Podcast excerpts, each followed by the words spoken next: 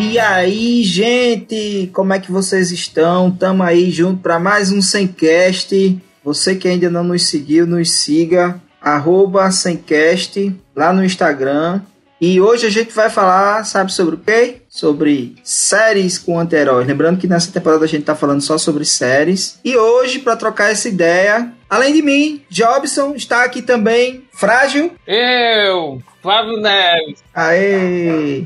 Juliana Albano. E aí, galera do Semcast, beleza? Jamaica! Hello! Chegando aqui com vocês para mais um Semcast. Vamos nessa. E fazendo parte aí da galera como convidados mais que especiais, por ordem alfabética, Rafael. Vamos falar aí do meu nossos malvados favoritos, né? E o grande Henrique. E aí, Henrique? Boa noite, é uma honra estar aqui. Adorei o convite. Estou super lisonjeado. Tamo junto, Henrique. Apresentação em ordem analfabética, né? Porque o Rafael vem antes do Henrique. É. Pois então, mas é porque não é Rafael, é Jafael. É verdade. Ele apresentou de forma correta. Ainda assim, H vem antes. A, B, C, D, E, F, G, H, I, J. Não, é mesmo, J né? Depois. Ah, é verdade. Então. Mas enfim, em ordem anti-alfabética, então, foram apresentados aí os nossos convidados. E hoje, além da ordem anti-alfabética, a gente tá hoje aqui para falar de outro os anti-heróis. Pra quem não sabe, existe uma tênue diferença, né? Aí a gente não consegue separar o que é vilão, o que é anti-herói, o que é herói, o que é anti-herói. E aí, o anti-herói, ele, na verdade, oscila entre um e outro, né? Segundo aqui, os papiros, que a gente fez uma ampla consulta nos papiros, tirando poeira de um monte de estante para poder consultar, poder construir aí. O herói, de maneira geral, segundo algumas fontes, ele apresenta duas características. Aquele herói clássico, que é o bonzinho, né, que é cheio de virtudes, chega a ser chato, que aí era muito representado nos filmes de antigamente, naqueles filmes que tem mais essa pegada bem heróica, né, dessa coisa das virtudes. Um exemplo desse herói clássico para as séries atuais é o grande Ned Stark, da série Game of Thrones. E tem aquele herói trágico, que é um herói que tem toda uma questão aí que envolve uma culpa em relação ao mundo por ter feito uma coisa que ele não consegue desenrolar, que trava assim toda a história dele. Um exemplo seria a Elsa, né, por exemplo. E aí, em contrapartida, tem um vilão que é exatamente aquela pessoa que é egoísta, que não pensa em ninguém, que tá nem aí pra todo mundo, que, enfim, ferra geral. E aí no meio, bem no meio, assim, entre um e outro, está o anti-herói, né? Que é alguém que tá lá e cá, volta e meia, é alguém que tem virtudes, que são tradicionalmente atribuídas aos heróis, mas que também, volta e meia, dão aquela velha pisadinha no rabo, né? Dão aquela velha cagadinha, vamos colocar assim. E aí, acabam sendo personagens mais profundos, né? Trazem, normalmente quando são construídos, trazem uma série de camadas. Atualmente tem se investido bastante nessa questão do anti-herói, exatamente por isso, né? Porque o anti-herói, ele traz mais essas características, digamos assim, ditas humanas, né? Não tá nem no campo do heroísmo, é aquela coisa ideológica, perfeita, ideal, e nem tá também na outra ponta, no caso do vilão, que é aquele realmente que é malquisto, né? É pintado como alguém que, enfim, é o inimigo, é a pessoa que apronta. Então o anti-herói, ele tá aí, nesse meio, né? E aí, como exemplos de anti-herói, tem uma série de exemplos, ainda mais nos tempos atuais. Por exemplo, Walter White. Quem mais, gente? Vou dizendo aí de exemplos. Me faltam uns exemplos. São tantos que eu me perco aqui. Dexter, né? Dexter. O Joe, de You. Um bem forte, personalidade fortíssima. Frank Underwood, em House of Cards.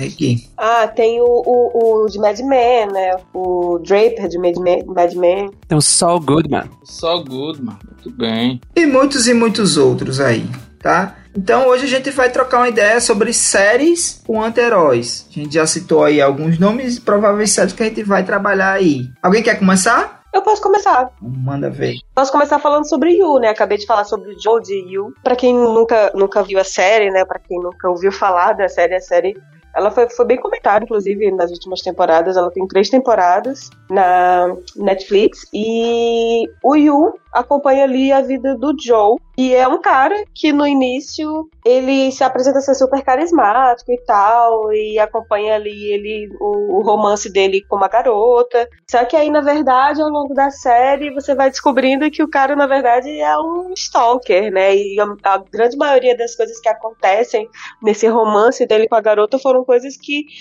ele planejou, né, para que aquilo acontecesse daquela forma. A série ela é baseada no livro de Caroline Kepnes. E Joey, assim, na verdade pra mim, Joey, ele é um anti-herói no início, mas aí que com o decorrer da série, das temporadas, eu acho que ele se torna o vilão mesmo, assim, eu acho que ele sai dessa figura do anti-herói, porque no começo a gente até gosta dele e simpatiza com a figura dele, mas depois eu acho que ele se torna um vilão e aquele cara do mal mesmo, sabe, que você começa a meio que, sabe, não, cara, meu Deus, meio esquisito isso aí. Enfim, eu gostei muito da série, não vi a última temporada que saiu, agora que foi lançada mais recente, tá aí na minha lista pra ver, eu só vi as duas primeiras, e a série ela foi renovada pra uma 4ª temporada. Detalhe que o ator que faz o protagonista, né, que faz o Joe, é o Penn Badgley, que ele era o Dan de Gossip Girl, e que é um personagem que é completamente o oposto, assim, porque o Dan era aquele cara, o garoto bonzinho, bobinho, super coração, não sei o quê. E o Joe é completamente oposto dele, né? Assim, e ele tá muito bom nesse papel do Joe e o... Ele tá... O ator tá fantástico. Assim, eu gostei bastante da série. Você falou aí, né, da conexão dele com um personagem anterior da série... Outra série famosa, né, de Gossip Girl. E ele aí, ele se apresenta como um stalker inicialmente, apenas um stalker. Apenas, né, como se apenas, fosse coisa pequena. Enfim, com o stalker em You... Mas, em Gossip Girl... Atenção, agora vai vir um spoiler. Então, se você não quer saber, avança uns 10 segundinhos ou pelo menos uns 30 segundos. Mas ele é a Gossip Girl da Gossip Girl. Ou seja, ele também era um stalker lá. É verdade. Mas tudo que sabia tinha que estar stalkeando pelo menos alguém. É verdade. Uma coisa que eu achei muito curiosa quando essa série saiu, né? A primeira temporada a gente assistiu e tal. E a gente... Eu e o Rafael, não tô falando sobre mim na terceira pessoa, então... A gente assistiu. É que eu vi a repercussão que surgiu na época era de meninas e mulheres, assim... Ai, será que é muito errado querer um Joey pra mim? Meu Deus, como assim, sabe? Né? Gente, pois é, eu não entendi, eu ainda não entendo... Como naquela época saía, entendeu? Pessoas fazendo postagens e tal, apaixonadas pelo Joey. Gente, o cara é um stalker. Se eu não me engano, o próprio a declaração pedindo para que as pessoas prestassem mais atenção no personagem que elas estavam enaltecendo. Na verdade, ele era uma péssima pessoa e que ninguém deveria querer ficar com um cara como ele. Exatamente. Pois é, né? Na época do Ted Bundy, aquele serial killer, o pessoal, as mulheres eram apaixonadas, iam pro julgamento ver ele. Imagine um cara que é só stalker, isso é fichinha, pra... Não é nada, né? Mas é verdade, né? Tem pessoas que têm uma fixação com gente ruim, né? Que diabo é isso? Jobson, Freud explica isso, explica. Explica. O que é que Freud não explica, pela Nossa Senhora? Quando Freud estava no leito de morte, ele foi explicar, ele deu a última torcida e morreu sem dizer, mas ele sabia. Pois então. Rafael estava lá, ele viu. Eu vi. E eu aqui esperando a explicação de Freud. Eu também, assim, eu tô aguardando. Mas eu acho, assim, que muitas vezes, antes de ele trazer a questão, né, dele embasada nos papiros dele, só pra dizer, assim, que eu acho que não só com o Joey de You, mas essa coisa do anti-herói, muita gente, assim, meio que se identifica com o anti-herói de alguma forma, né, assim, então por isso que ele cativa tanto, porque, assim, se você não se visse ali, se você não simpatizasse de alguma forma com alguma atitude, ou de alguma forma com aquele personagem, você não ia gostar daquele personagem, assim, ele não ia te conquistar. Eu acho que, assim, sempre tem alguma coisa no anti-herói que faz você se aproximar dele. Porque o anti-herói, ele não é aquele vilão como um todo. Aqui, na verdade, ninguém é vilão como um todo. Mesmo os vilões, eles não são completamente maus, eu acho. Então, assim, e o anti-herói, como ele tá ali no meio termo, né? Eu acho que tem um pouco disso, de você olhar pro lado positivo do anti-herói e se apegar àquilo. E por isso tem essa coisa, né? De, enfim, não sei. Pois é, tem a ver com a questão da identificação. Tem um filósofo chamado chamado Deleuze, que ele é entusiasta dos cinemas, ele é psicanalista também, e ele diz que o cinema é o divã do pobre, né? Fala dele. E exatamente o cinema, ele trouxe essa possibilidade de catarse, essa possibilidade de identificação e de projeção. Eu não sou psicanalista, tá? Vou logo dizendo aqui. Então, assim, não é a área que eu atuo, mas assim, conheço um pouco porque eu estudei na faculdade e tem a ver com essa questão da identificação, né? Como você falou, Jamaica, tem sempre coisas que a gente se identifica até com o vilão, porque depende muito de como é pintado, né? Nós somos humanos, nós temos características, que são defeitos ou que são qualidades de acordo com o contexto. E os heróis, normalmente, eles são pintados de uma maneira ideal, né? E aí a gente sempre também se identifica com o herói, porque, enfim, a gente idealiza aquelas coisas, aqueles atributos. No caso do anti-herói, ele está muito mais perto da gente, né? Digamos assim, a gente Exato. Do realismo, né? Do real, assim, a gente tem erros, tem defeitos, e a gente tem consciência disso, na maioria das vezes, né? A gente tem consciência de que a gente também tem defeitos, e quando aquele personagem ele é pintado, né, daquela maneira, com aqueles defeitos, com aquela história que explica aqueles defeitos, né? Muitas vezes não justifica, mas explica, a gente se identifica, a gente rola uma aproximação, rola um se achar ali naquele personagem. Né? E aí a gente se aproxima daquilo que a gente se identifica.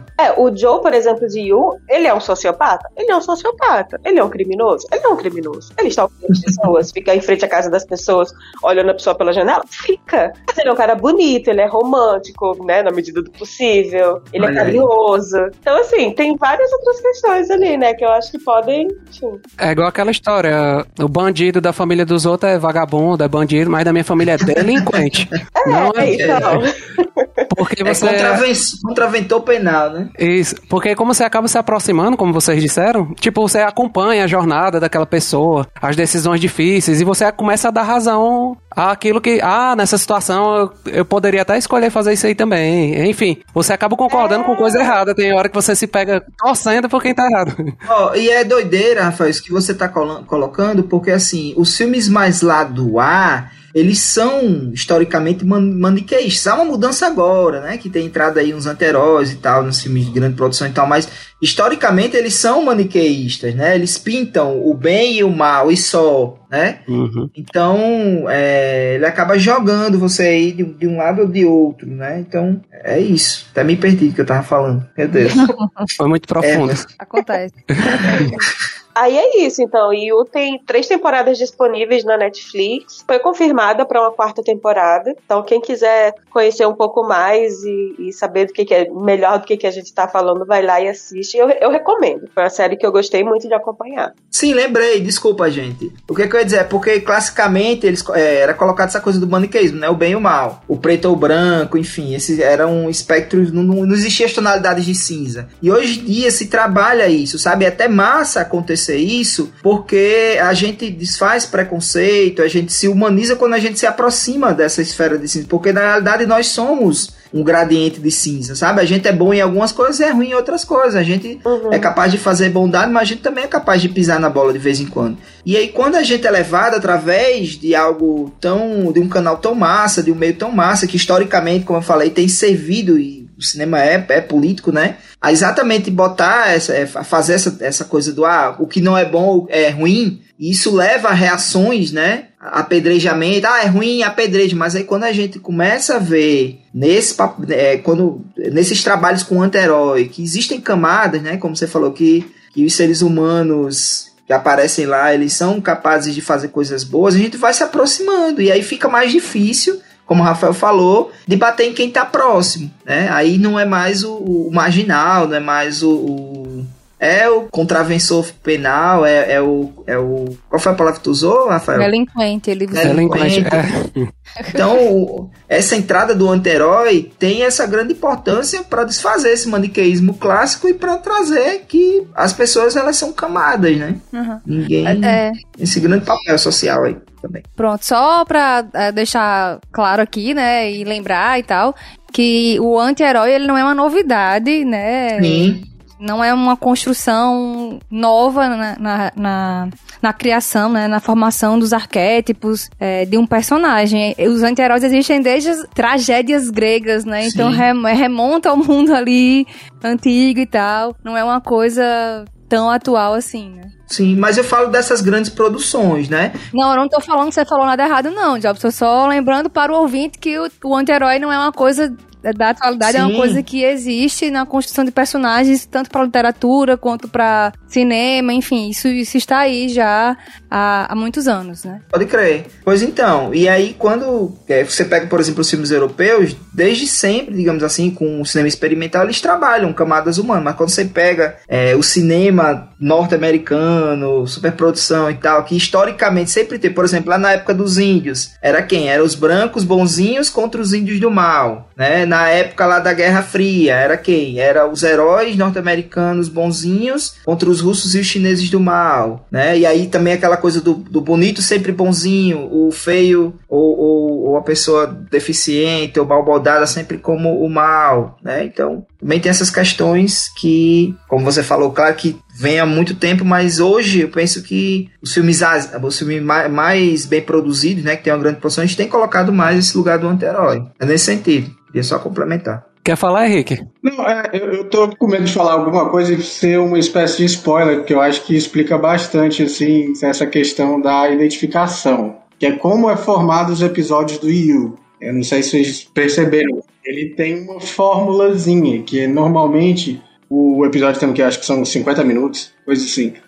E aí, na primeira meia hora, ele vai jogando uma impressão de que ele tá seguindo a mulher e que é por uma coincidência ele esbarrou nela em tal lugar e que ele tá... Sendo que tudo isso mostra a perspectiva dele, de que ele está sendo, na verdade, romântico e que ele está sendo uma pessoa só apaixonada por outra. Mas já na outra metade do episódio já começa a mostrar que, de fato, ele armou tudo, ele arquitetou estar em tal lugar, quis que ela fizesse tal coisa.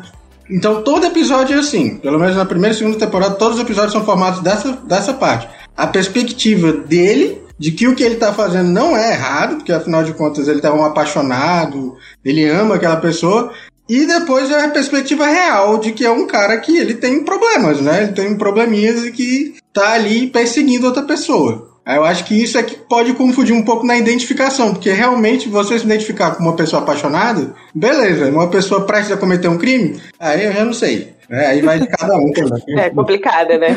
Mas é verdade, assim que você falou. E é isso, gente. Essa é a minha fala sobre You. Então podemos dar sequência, né? Qual é a próxima? É House of Cards, né? Alguém aqui assistiu House of Cards? Eu não vi. Eu assisti uns episódios, acho que eu assisti uma temporada, mas faz muito tempo. Eu fiquei indignado com o final, porque foi péssimo, graças ao idiota do ator que fez cometeu um crime na vida. E aí tiveram que lascar com a série inteira. Verdade.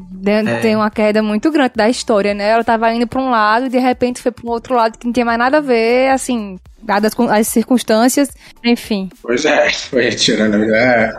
Kevin Spacey, como o Rafael falou aí no texto, o anti-herói da vida real. Pois é. Acabou com a série. Desgraçou a série. Eu não assisti a última temporada justamente com raiva disso. Pois é, não. Mas a série é muito boa. É uma série da Netflix, né? É uma série original. Inclusive, foi a primeira série da Netflix que teve grande repercussão, que concorreu a prêmios, que teve essa toda a produção, assim, que contou com astros do cinema, como Kevin Spacey, né? Que era o protagonista da série, que é um anti-herói, se você ouvinte não sabe sobre o que é House of Cards. House of Cards se passa no meio da política americana. Ele é um político, um deputado, que estava, através dos jogos políticos, né? Ele, no começo da primeira temporada, ele estava esperando que seria indicado para um cargo lá muito importante. Eu esqueci agora qual é o cargo, mas enfim. E aí ele não é indicado, o presidente indica outra pessoa, e aí ele começa a maquinar um plano para depor o presidente e ele se tornar o presidente. E é muito legal a construção da série, assim, é muito interessante. Essa série também chamou muita atenção na época por causa do uso da quebra da quarta parede. A quarta parede que a gente fala é a tela, né, como se estivesse no teatro. E aí tem as três paredes, né, a do fundo, as duas da lateral e a quarta parede é uma parede invisível, né, que separa a plateia do que acontece no palco. E quando o pessoal fala que quebrou a quarta parede é quando... quem está no palco fala com a audiência. E isso era uma coisa que era uma marca da série, ele fazia muito isso sempre, e ele não só olhava pra gente que estava assistindo, como o Fleabag faz, ele falava com a gente, ele fazia comentários assim, e era um negócio, foi uma coisa que marcou a série, e era um elemento que chamava muita atenção na época, eu lembro, fez muito burburinho e tal. E aí, era uma série muito boa, eu concordo com os meninos, que depois que saiu o escândalo envolvendo o Kevin Spacey, né, ele foi afastado da série e tal, e aí perdeu um pouco, assim, da história, né, porque ele era a história, era sobre ele, no fim das contas era sobre ele, e aí quando ele saiu, eles jogaram a história pra esposa dele, né, também uma excelente atriz, a Robin Wright, que também se apresentava como uma anti-heroína, mas... enfim, a série perdeu, né? Perdeu da história, assim. É, Ju, a série eu assisti também, né? Assim como você, perdi a última temporada porque... enfim, fiquei com raiva do que aconteceu. Kevin Spacey foi um babaca, né? Como todo mundo já sabe. Mas o que mais me chamou a atenção no tempo foi o pragmatismo do personagem. E a gente, quando assiste, fica... eu acho que ele é o mais vilão dos anti-heróis daqui. Um dos mais, né? É difícil dizer isso, mas ele é um bem vilão. Porque eu fiquei a série inteira procurando uma coisa boa que ele fez. Alguma qualidade que se dê para ser usada como ser humano, mas realmente ele é um ser humano bem ruim, né? Pois é, Flávio. Eu tava até vendo, brother, que ele é considerado um vilão, sabe? Aquele Otávio 8 fez um comentário e ele é considerado um vilão. E eu acho que ele tem tudo para ser um enorme vilão, né? Ele, tanto ele quanto a esposa dele na série, né? Que é a Robin Wright, como tu falou, a eterna namoradinha do Forrest Gump, né? Ela é excelente atriz também. E eles dois, eles são um casal muito maquiavélico, muito mesmo, ao ponto de cometer, né, sem querer dar spoiler, mas diversas atrocidades, assim, em busca do poder. É uma coisa absurda mesmo. E a outra coisa que me deixou com raiva, com bastante raiva, é porque, infelizmente, a gente vive num país tão esquisito que a série começou a perder espaço pro que acontecia no Brasil. Eu achei isso muito doido também. Por que parece, a política da gente ainda consegue ser pior do que uma ficção dessa, que é tão má, tão maligna, com gente tão maligna. O Brasil não tem câmera suficiente pra filmar todos os House of Cards que acontecem simultaneamente, né? Pode crer. Não tem, cara. Não tem, é impressionante. Eu acho que tem muito a ver com o termo que você usou, né? Maquiavelismo. A gente sabe que Maquiavel é bastante lido por essa galera, né? Que faz política. E muita gente segue, né? A coisa do saneamento básico, por exemplo, que eles não colocam porque é algo que não se vê, né? A coisa do dominar pelo medo. Enfim, uma série de outras falcatruas aí que são ensinadas lá por Maquiavel. E que nessa série, eu assisti só uma temporada... é Maquiavel o tempo inteiro, os fins justificam os meios o tempo inteiro, das coisas, das formas mais brutais e extremas, né? Na primeira temporada, é spoiler de que ano na primeira temporada? Pode falar. 2013. É aquela, né? Fale, nem tá mais no hype. Pronto. A série.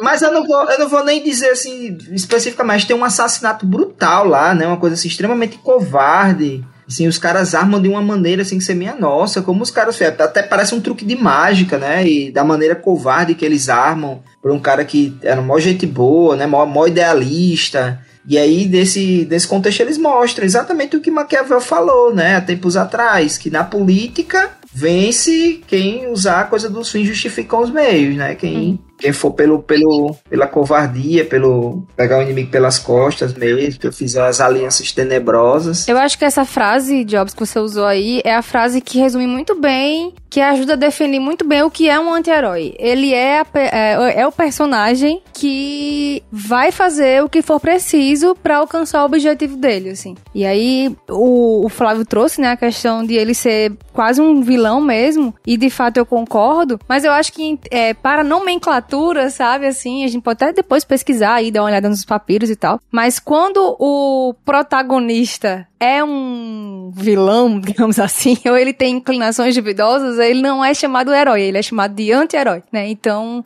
mas é bem isso mesmo, assim. É aquele policial, por exemplo, aquele personagem policial que quebra um dedo, né? Tá torturando alguém, algum criminoso, pra ele conseguir alguma informação. E isso é uma coisa que a gente tem em comum em todos os personagens que a gente vai falar aqui das séries, né? Que a gente vai trazer. Eles são pessoas que os fins justificam os meios, assim, pra eles. Que é bem isso aí. Creio. Alguém mais quer acrescentar algo sobre House of Cards? Henrique? Não, acho que até a frase do fim justificam os meios, que eu achei assim interessante, porque no caso dele, o fim só vai beneficiar ele e os meios também são só usados para benefício próprio, assim. Eu acho que falaram isso no início, não existe nenhum fim para ele que vá trazer algo de bom para alguma outra pessoa que não seja ele. É porque, assim, eu fico às vezes vendo alguns anti-heróis, não sei agora, pronto, o filme do Pantera Negra. O herói e o vilão, às vezes eu me identifico mais com o vilão no que ele quer fazer do que com o herói da história. Por quê? Porque ele quer, de alguma certa forma, trazer um bem pra alguém, mas a forma como ele vai fazer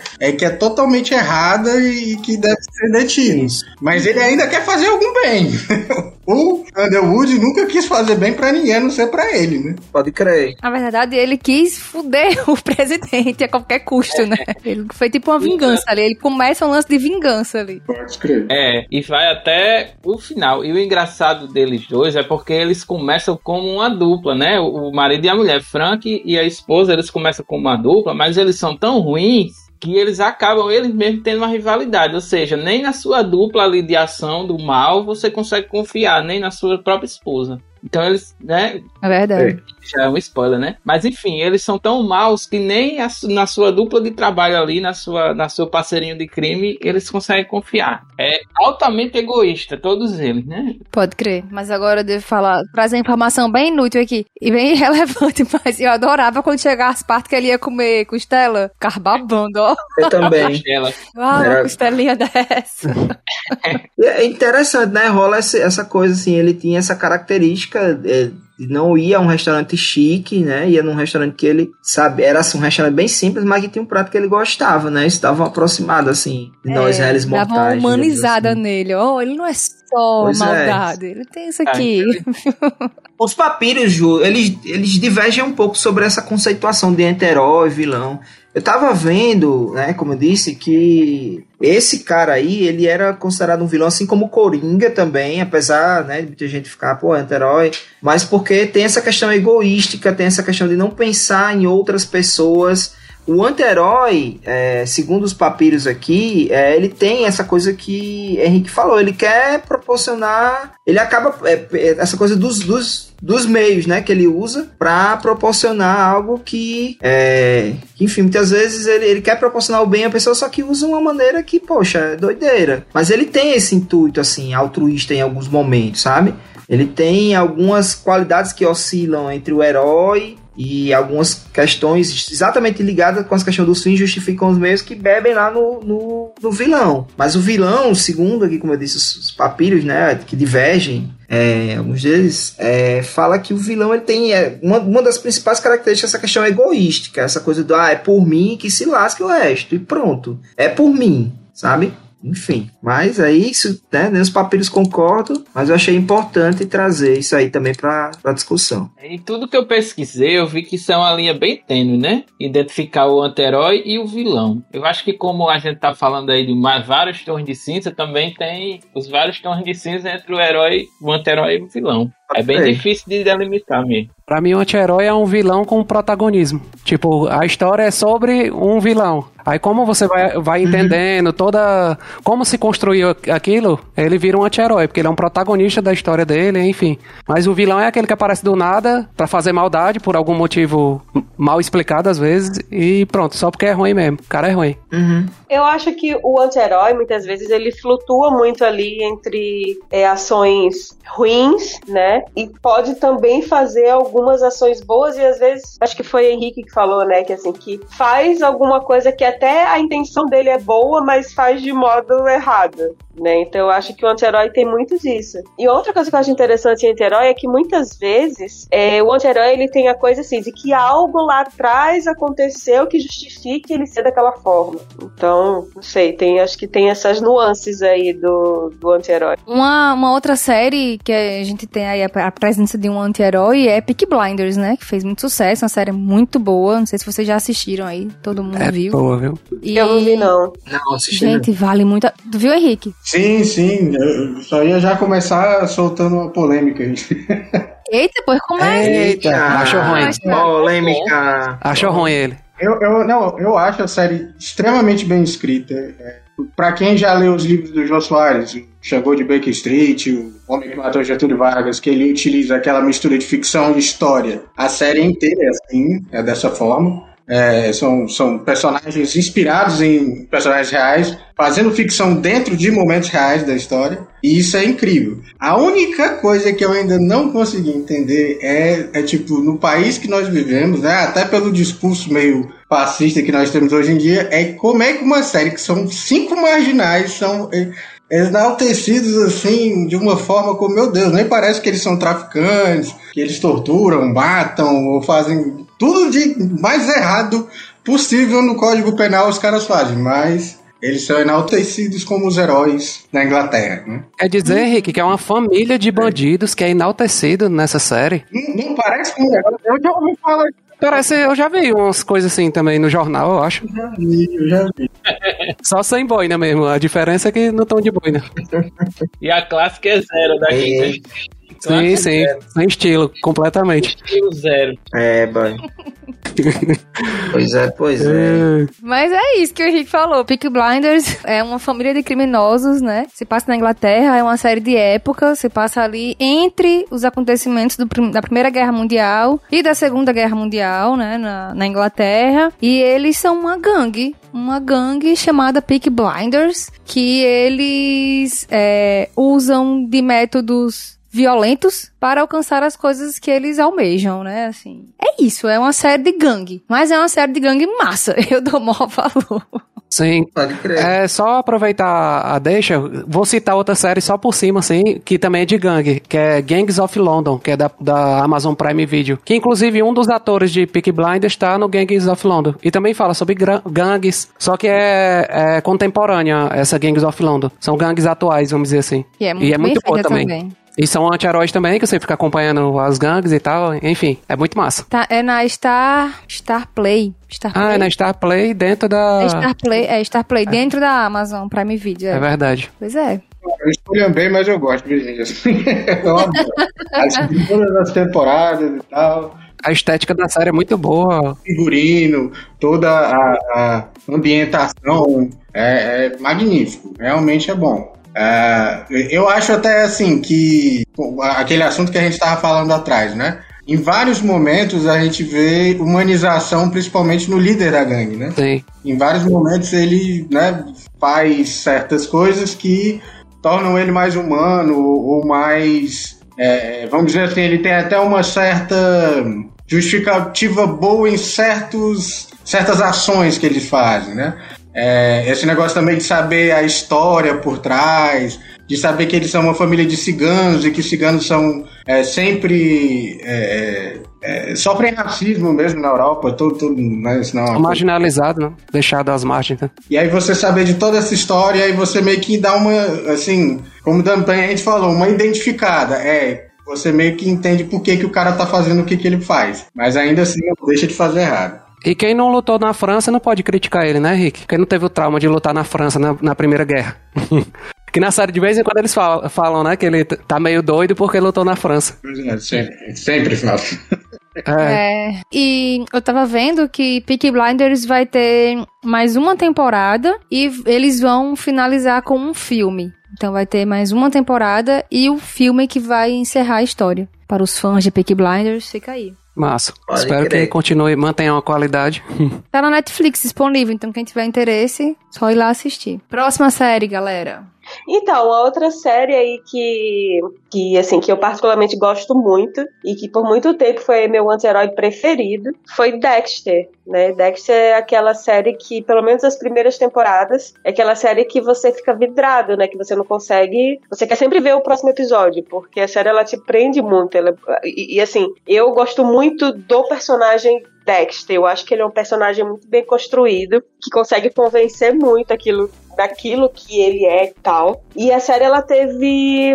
Quantas temporadas que a série teve? Foram 8 temporadas, né? Deixa eu ver. Acho que foram 8 temporadas. Isso. E, assim, pra mim, particularmente, a série, ela se perdeu muito ali no meio. Eu acho que ela não deveria ter continuado. Eu acho que até a 4ª temporada ali, foi uma série que se manteve muito bem, começou muito bem, mas depois ela se perdeu total, teve um desfecho pavoroso. E, enfim, eu particularmente gostava muito de Dexter, mas fiquei com esse sentimento de que ela deveria ter terminado antes, sabe? A série foi ficando muito previsível, assim. Depois de um tempo, você começava a perceber que tinha um vilãozão, que era o vilão que arrematava todos os episódios. E aí, se você identificasse ele no começo, você meio que já sabia quem era o cara e que Dexter ia pegar ele no final. Era isso, assim. É, pois é. É assim, e é uma pena, né? Porque a série era muito boa. Mas assim, agora saiu, né, o revival de Dexter, que eles prometeram aí que vão, aparentemente, consertar as cagadas que eles fizeram, e eu espero que consertem, principalmente aquele final idiota. Pra quem nunca viu Dexter acompanha a história de um policial forense. Policial forense, ele? É, né? Como é que é o nome? É policial forense, né? É um policial forense mesmo. Tipo policial civil. Tipo um perito forense. Isso, é. Isso, perito, né? Essa palavra que eu tava procurando aqui. E acompanha a vida dele, né? E ele, na verdade, ele é um serial killer. Só que ele trabalha na polícia com perícia, então ele sabe exatamente como se safar da polícia, porque ele trabalha com isso, e é ele que investiga os casos de assassinatos, etc. Então, assim, a série me conquistou muito a partir dessa premissa, que o cara teve uma sacada genial, tipo, eu sou um serial killer, eu vou matar as pessoas, mas eu vou trabalhar lá, porque aí eu vou aprender como é que eu vou me safar, entendeu? E, assim, eu achei isso sensacional na época, por isso, assim, que me prendeu tanto. E, assim, o Dexter, ele é pra mim, ele é uma figura que é muito carismática também. Assim, ele é aquela pessoa que não é muito sociável e tal, que ele finge saber lidar com as pessoas, mas na verdade ele tem aquela, né, aquela coisa de ser antissocial e tal, enfim. E quem faz o Dexter é o Michael C. Hall, que pra mim também é um ator fantástico. Adoro o Michael C. Hall. Enfim, o revival de Dexter tá na Paramount+, já saiu? Já saiu. Quer dizer, um parênteses, quando esse episódio foi ao ar, já vai ter saído. Por isso que eu tô falando que já saiu. E o revival trouxe de volta o Clyde Phillips, que é o showrunner, né, original da série, mas que ele deixou a produção ali no meio, mas aí trouxe de volta ele pra esse revival, e essa nova temporada, ela é ambientada 10 anos depois. Então, assim, vamos ver o que vai acontecer com o Dexter, o que aconteceu com o Dexter, né, depois daquilo lá que aconteceu no final. E, enfim, eu particularmente gosto muito de Dexter, assim, apesar de eu achar que se perdeu da metade pro final, mas eu ainda assim gosto muito de Dexter, e eu acho que ele é, pra mim, um dos melhores anti-heróis, assim, que a gente tem. Eu também gosto muito dele, da série, né, e tal. Gostava, enfim, todas as suas considerações eu concordo. Agora, uma coisa que a gente tem que eu acho legal a gente falar é que o pai dele tinha um papel importante, né? O pai dele era policial. E o pai dele adotou ele, né? Ele foi encontrado pelo pai numa cena de um crime e tal.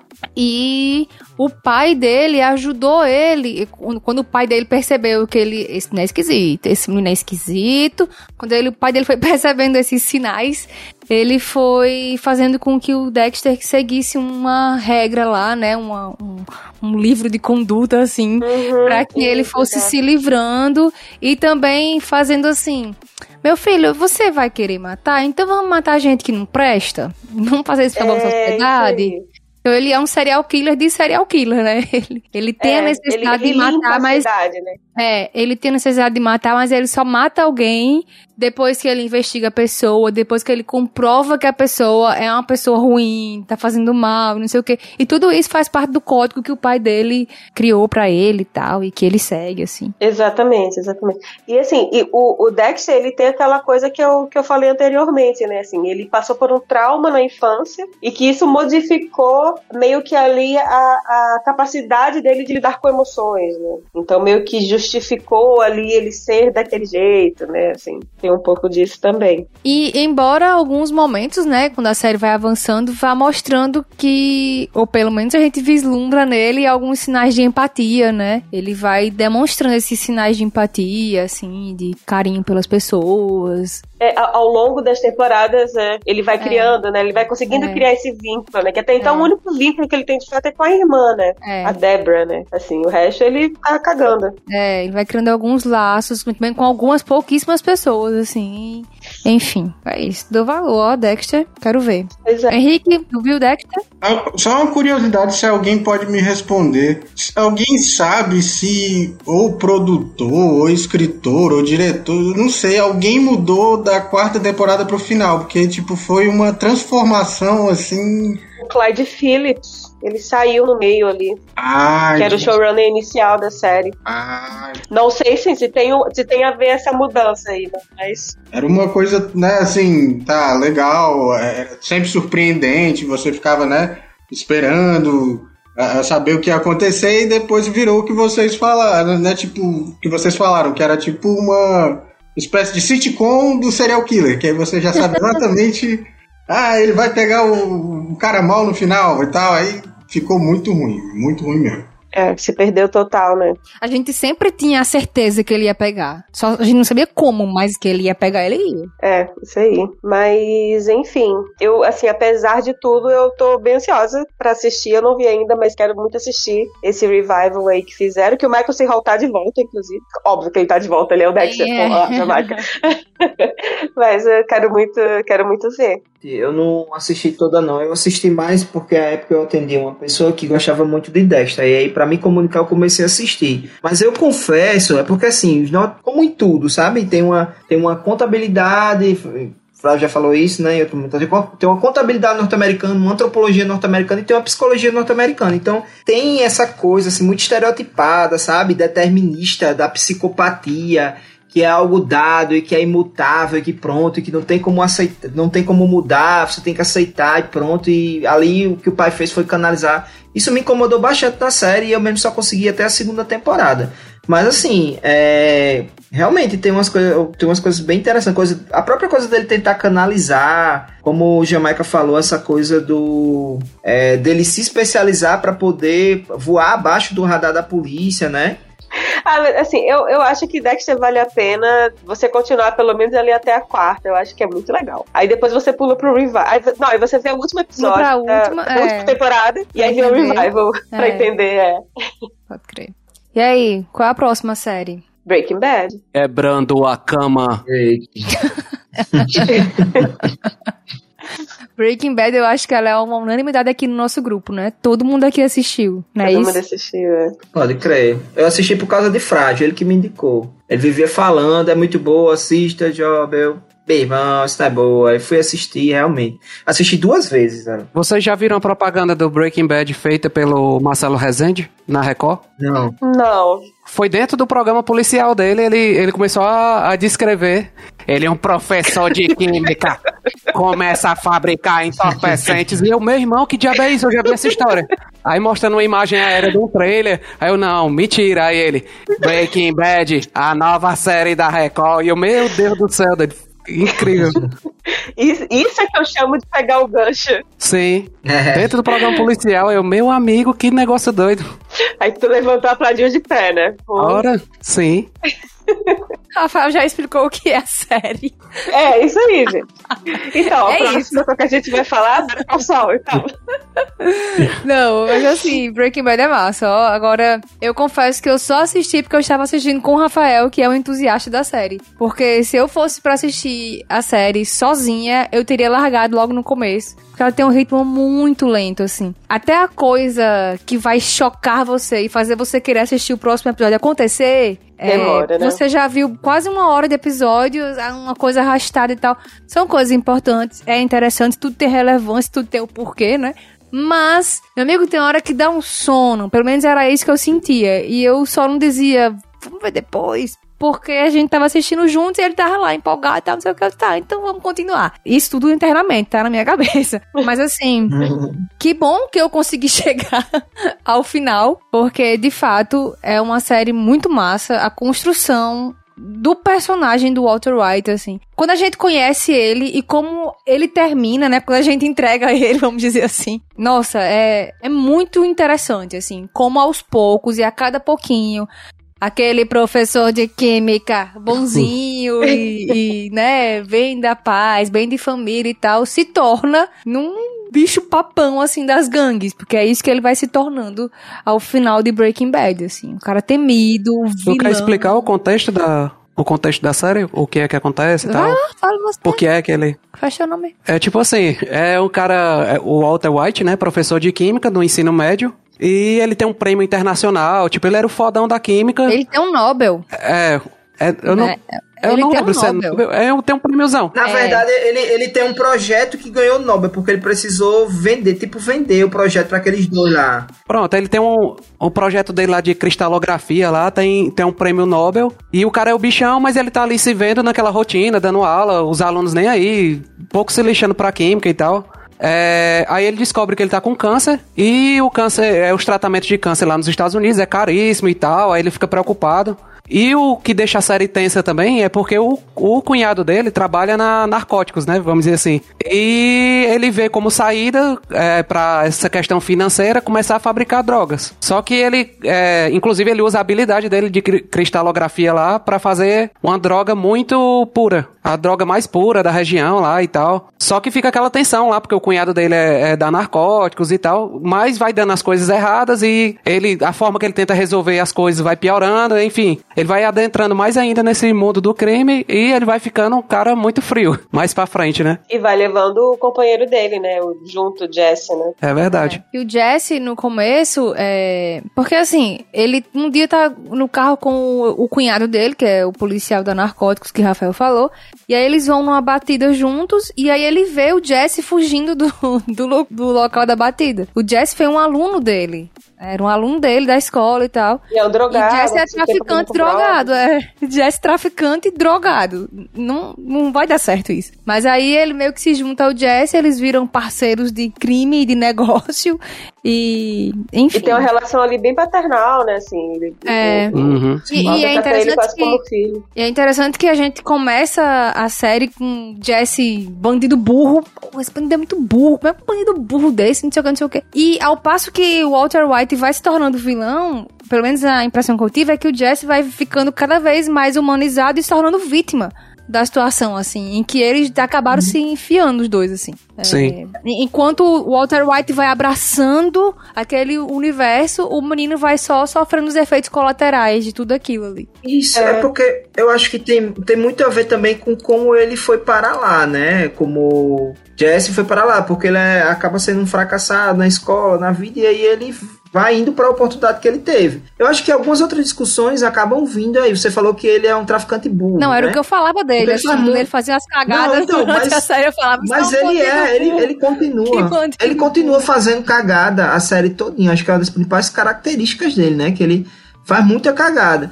E eu acho que é o contraponto, né? A gente começa realmente a sentir dó dele, porque o Walter vai se tornando uma pessoa muito maquiavélica e tudo à volta dele vira um instrumento, né? Um instrumento para os fins dele, inclusive o próprio Jesse. Uhum. E é legal também dar essa casa que sobre a questão de que as pessoas são capazes de aprender, né?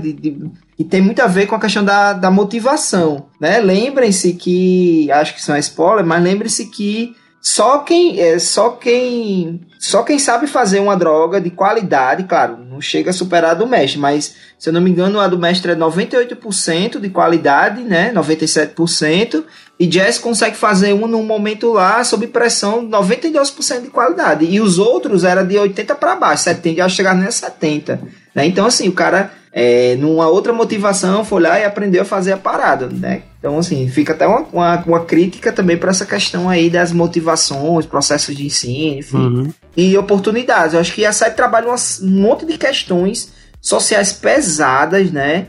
A coisa do como as drogas, elas são capazes de destruir a vida das pessoas, como a ganância é uma grande droga que o Walter White, né? Como é que é o nome dele mesmo? Heisenberg.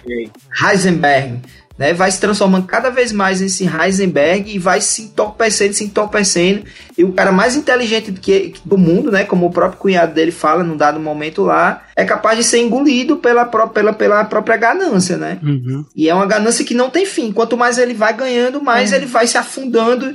E eu acho que é um lance meio Castelo Rá-Tim-Bum, assim, né? Aquela maquininha lá da bola que cai no negócio, que estoura e sai o frango. É uma merda que vai puxando outra merda, e você só quer saber onde é que tanta merda vai parar, né? E aí você vai sendo puxado mesmo por aquilo ali. Como Juliana falou, eu também tive bastante dificuldade na segunda, e também aqui em casa apresentei para a Natalice, e ela também teve bastante dificuldade na segunda, mas depois da segunda não fazia outra coisa não, sabe? A comida queimava no fogo, às vezes a gente tava fazendo comida aqui e a gente se esquecia enfim, esquecia a comida no fogo porque a gente não conseguia parar de assistir, sabe? Eu já tinha até assistido, inclusive. Ao contrário de Dexter, né? Que, assim, que pra mim começou muito boa e foi caindo.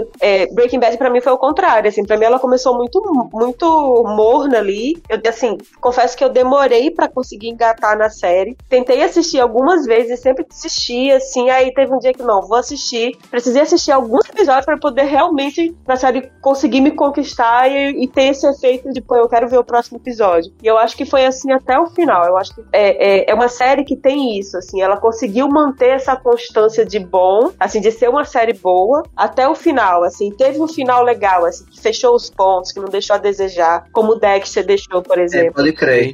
E sobre o Jesse, só que eu queria comentar, assim, a minha visão do Jesse, é que ele não era um cara mau.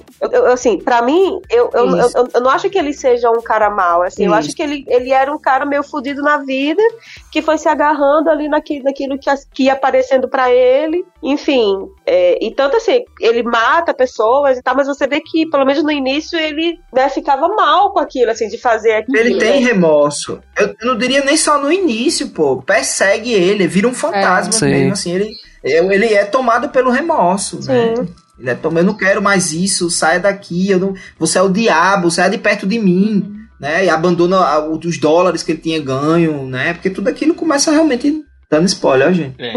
Enfim, mas ele é realmente um cara muito bom, como você falou, ele tem humanidade. Só que realmente é um cara que não teve oportunidades. Aí eu acho que vem também aquele velho conflito, né, entre racionalidade e humanidade, né? E você vê que o Walter White vai se tornando cada vez mais só racionalidade, né? Só o cara que tem que se dar bem, que tem os meios para se dar bem. E vai se tornando cada vez mais desumano, né? Ele começa fazendo por uma questão altruísta, digamos assim, né? Porque ele não queria desamparar a família dele. E depois a família dele que se lasque, que se exploda, né? Ele vai envolvendo, inclusive, a família dele ali. E ao contrário, né?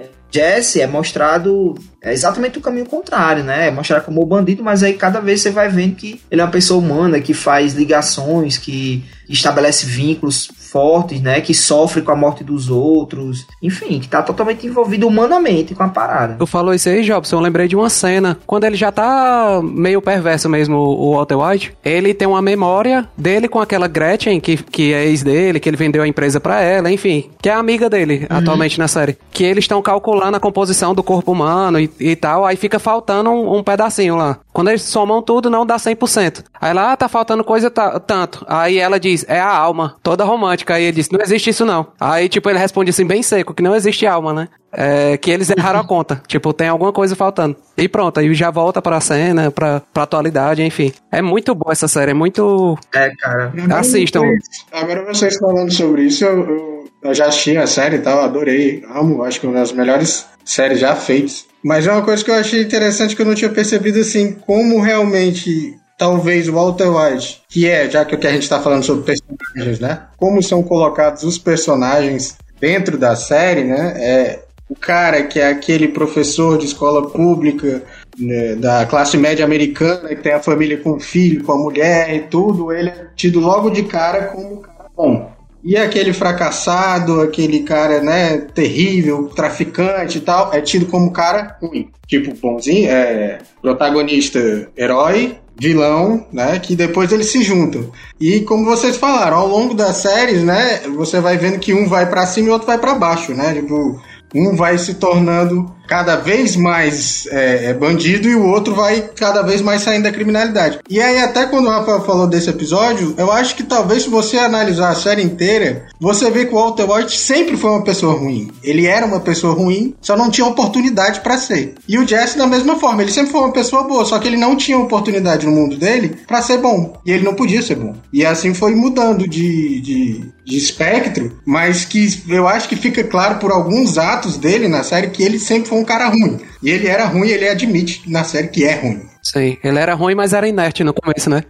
Ele era ruim, mas não fazia maldade. Acho que é exatamente essa pegada do anti-herói, né? O que a série melhor mostra. Acho que como todo mundo, acho que é minha série preferida de todos os tempos. Tanto é que quando acabou, fiquei muito triste, querendo que renovasse por mais, sei lá, mais 10 temporadas, mas até isso ela acertou, foi no final, né? Sem querer dar spoiler. Até como o final se deu, foi sensacional. E eu fiquei muito feliz que é uma série, né? Também a gente vai falar daqui a pouquinho, que é uma derivada dela, Better Call Saul, que Breaking Bad é tão fenomenalmente foda e os personagens são tão profundos assim, né? Mostra essa dinâmica toda. Que sim, deu uma derivada, eu, na minha humilde opinião, na mesma linha de qualidade de Breaking Bad, com dois personagens maravilhosos, né? Que é o Saul Goodman e o Mike Ehrmantraut, participa também bastante no Better Call Saul. E eu acho que o que mais pega de Breaking Bad é isso, essa pegada de, como o amigo Henrique falou muito bem aí, de mostrar a parte boa de um cara ruim no começo, né? De um mal, e a parte ruim, que era o que era mostrada pra gente e pra sociedade, de uma pessoa boa. E essa inversão ao longo da série que é maravilhosa, né? Sensacional.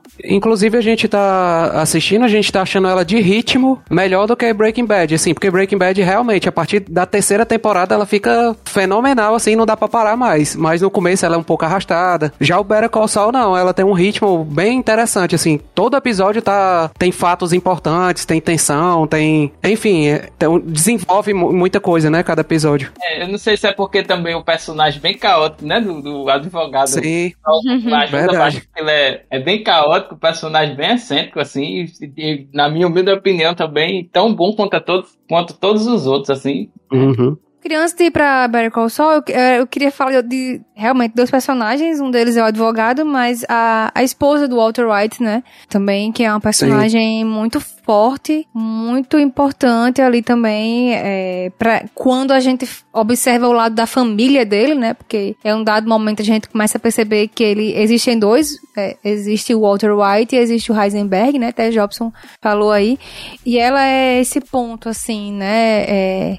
Da pessoa consciente, digamos assim, porque o filho dele, adolescente, tá vivendo as coisas dele, a filhinha ainda é bebê e tal, e de como ela é a pessoa da família que tá sofrendo diretamente, que tá vendo que tem alguma coisa errada e tal, e como ela sofre, né, também, assim, os efeitos colaterais das ações dele, assim, que ele começa... fazendo o que faz para a família, pelo bem da família, e isso tudo acaba minando a relação dele com a família, né? E no final ele admite que estava fazendo por ele mesmo, né? Ele diz que eu estava fazendo era por mim, não era por vocês. Tem uma cena que ele fala. Sim, quando ele começa a sentir a excitação daquilo, né? Sim. De fazer a droga, de vender a droga, de ganhar o dinheiro, de não sei o que, de dar certo, né? Poder, né? Isso, poder, né? A mulher dele acaba entrando também, né? Junto, ajudando a administrar com ele, mas ela vê que o buraco é mais embaixo, que ele já tá bem mais atolado do que ela imaginava, e do que ele também. Sim. Como o cunhado dele diz, ele foi tão inteligente pra montar todo esse esquema, mas foi tão ingênuo a saber que ele já tava muito mais atolado e já tava tudo muito mais errado do que ele tinha noção. Sim. Naquela cena emblemática que eles estão no quarto, que ela diz se ele não tem medo de alguém bater na porta da casa deles lá. Aí ele danger, ele é perigo, eu sou o perigo. Eu sou o cara que bate na porta. O homem era ruim. Eita bichão. E é engraçado porque tem essa questão da vida sexual deles também, né? Sexo, poder, essas coisas. Sim. Aí. Ela já tava separando, estavam, né? E aí de repente ela vê o poder que o cara tem, a vixe, minha nossa, né? A vida sexual deles dá uma turbinada aí. Essa parada aí também. São muitas paradas que dá pra tirar da série, sabe? Muitas paradas mesmo. Aquela coisa lá do cara que está acima de qualquer suspeita, né? O cara lá do Polos, é o Polos. Polios Hermanos. O cara... Polios Hermanos. São personagens extremamente únicos, assim. O cara tá acima de qualquer suspeita.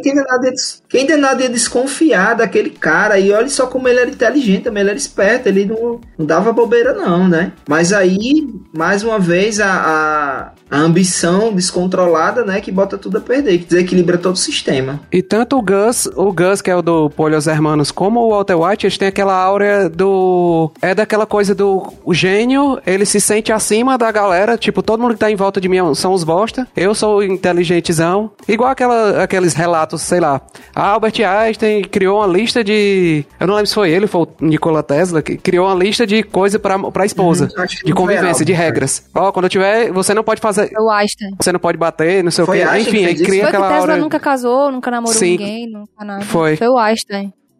O Einstein foi maior otário. Tesla morava no hotel aí. Era? Foi. É que ele era libertário. Era. Ele criou regras de convivência que só favoreciam ele, assim. É igual o cara lá, se deite que eu vou lhe usar. Vai se lavar que eu vou lhe usar. Vai se lavar.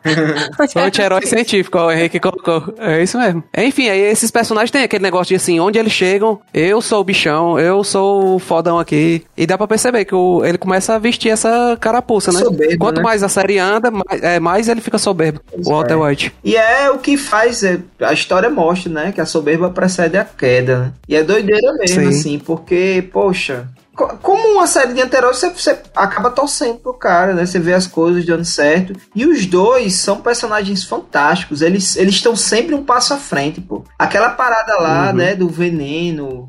Senão vou dar spoiler. Sim. Enfim, uma série de paradas lá que eles se mostram sempre um passo à frente, né? Eles estão sempre planejando que, possíveis caminhos alternativos. Enfim, é doideira você ver assim, minha nossa, o cara tá pensando nisso. Sim, são preparados, né? Eu queria falar agora pra gente começar a falar antes de falar de Better Call Saul, né? Mas assim, vocês viram o El Camino? Um filme, não. Breaking Bad. É verdade.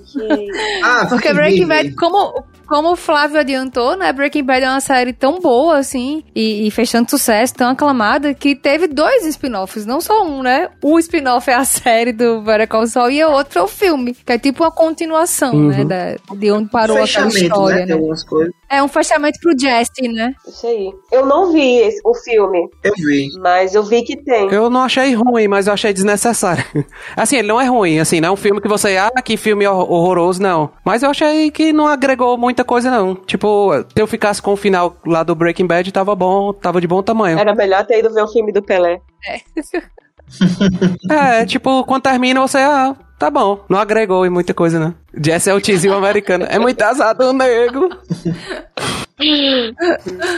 É verdade, viu? Coitado, sofre. Putz. Alguém quer falar alguma coisa sobre El Camino? Sobre a história? El Camino é o nome do carro. É o nome do carro do Jesse. Pode crer, eu nem lembrava disso. Eu acho que o Tizil merecia ao menos um alentozinho, né, cara? Pelo menos fazer um filme. É mais sofrimento, né? Mas, quanto tempo mesmo? Acho que não dá 2 horas, não. Dá? 1h30, 40. É mais 1h30 de sofrimento, boy, pra Jesse. Ao menos um alentozinho, acho que não ali, né? Vou falar, senão vai ser spoiler, mas... O pobre do Tizil sofre um pouquinho ainda mais. 2 horas e 2 minutos. Pois é, o cara sofrendo, se lascando lá mais um pouco pra conseguir um alento que eu, sinceramente, questiono, assim, né? Porque, coitado do povo. Mas assista, Jamaica, né? É bom assistir pra Você já assistiu Breaking Bad mesmo? Uma série inteira, um filme não vai... 2 horas a mais, né? Não vai ofender, não, né? É 2 horas a mais. Dormi, assim, mas aí eu dormi porque eu tava muito cansada aquele dia, né? Mas eu dormi. E nunca mais assistiu de novo. Eu não, mulher. Porque assim, eu já achei o final do Breaking Bad perfeito ali. Do jeito que acaba, eu achei muito fuderoso, assim. Deixa no ar, né? Tem coisas que as pessoas insistem em querer dar um fim, dar uma finalização. Mas tem coisas que só o deixar no ar já... É melhor, já, né?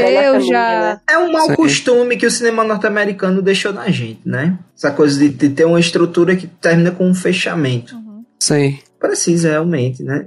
É o filme que continua, né? Que não termina nunca. A gente leva pra casa ali e fica... Não é? É. Pode crer. E aí, falando agora de Better Call Saul, né? Vamos entrar aí nessa... Se ninguém tiver mais nada a falar de Breaking Bad.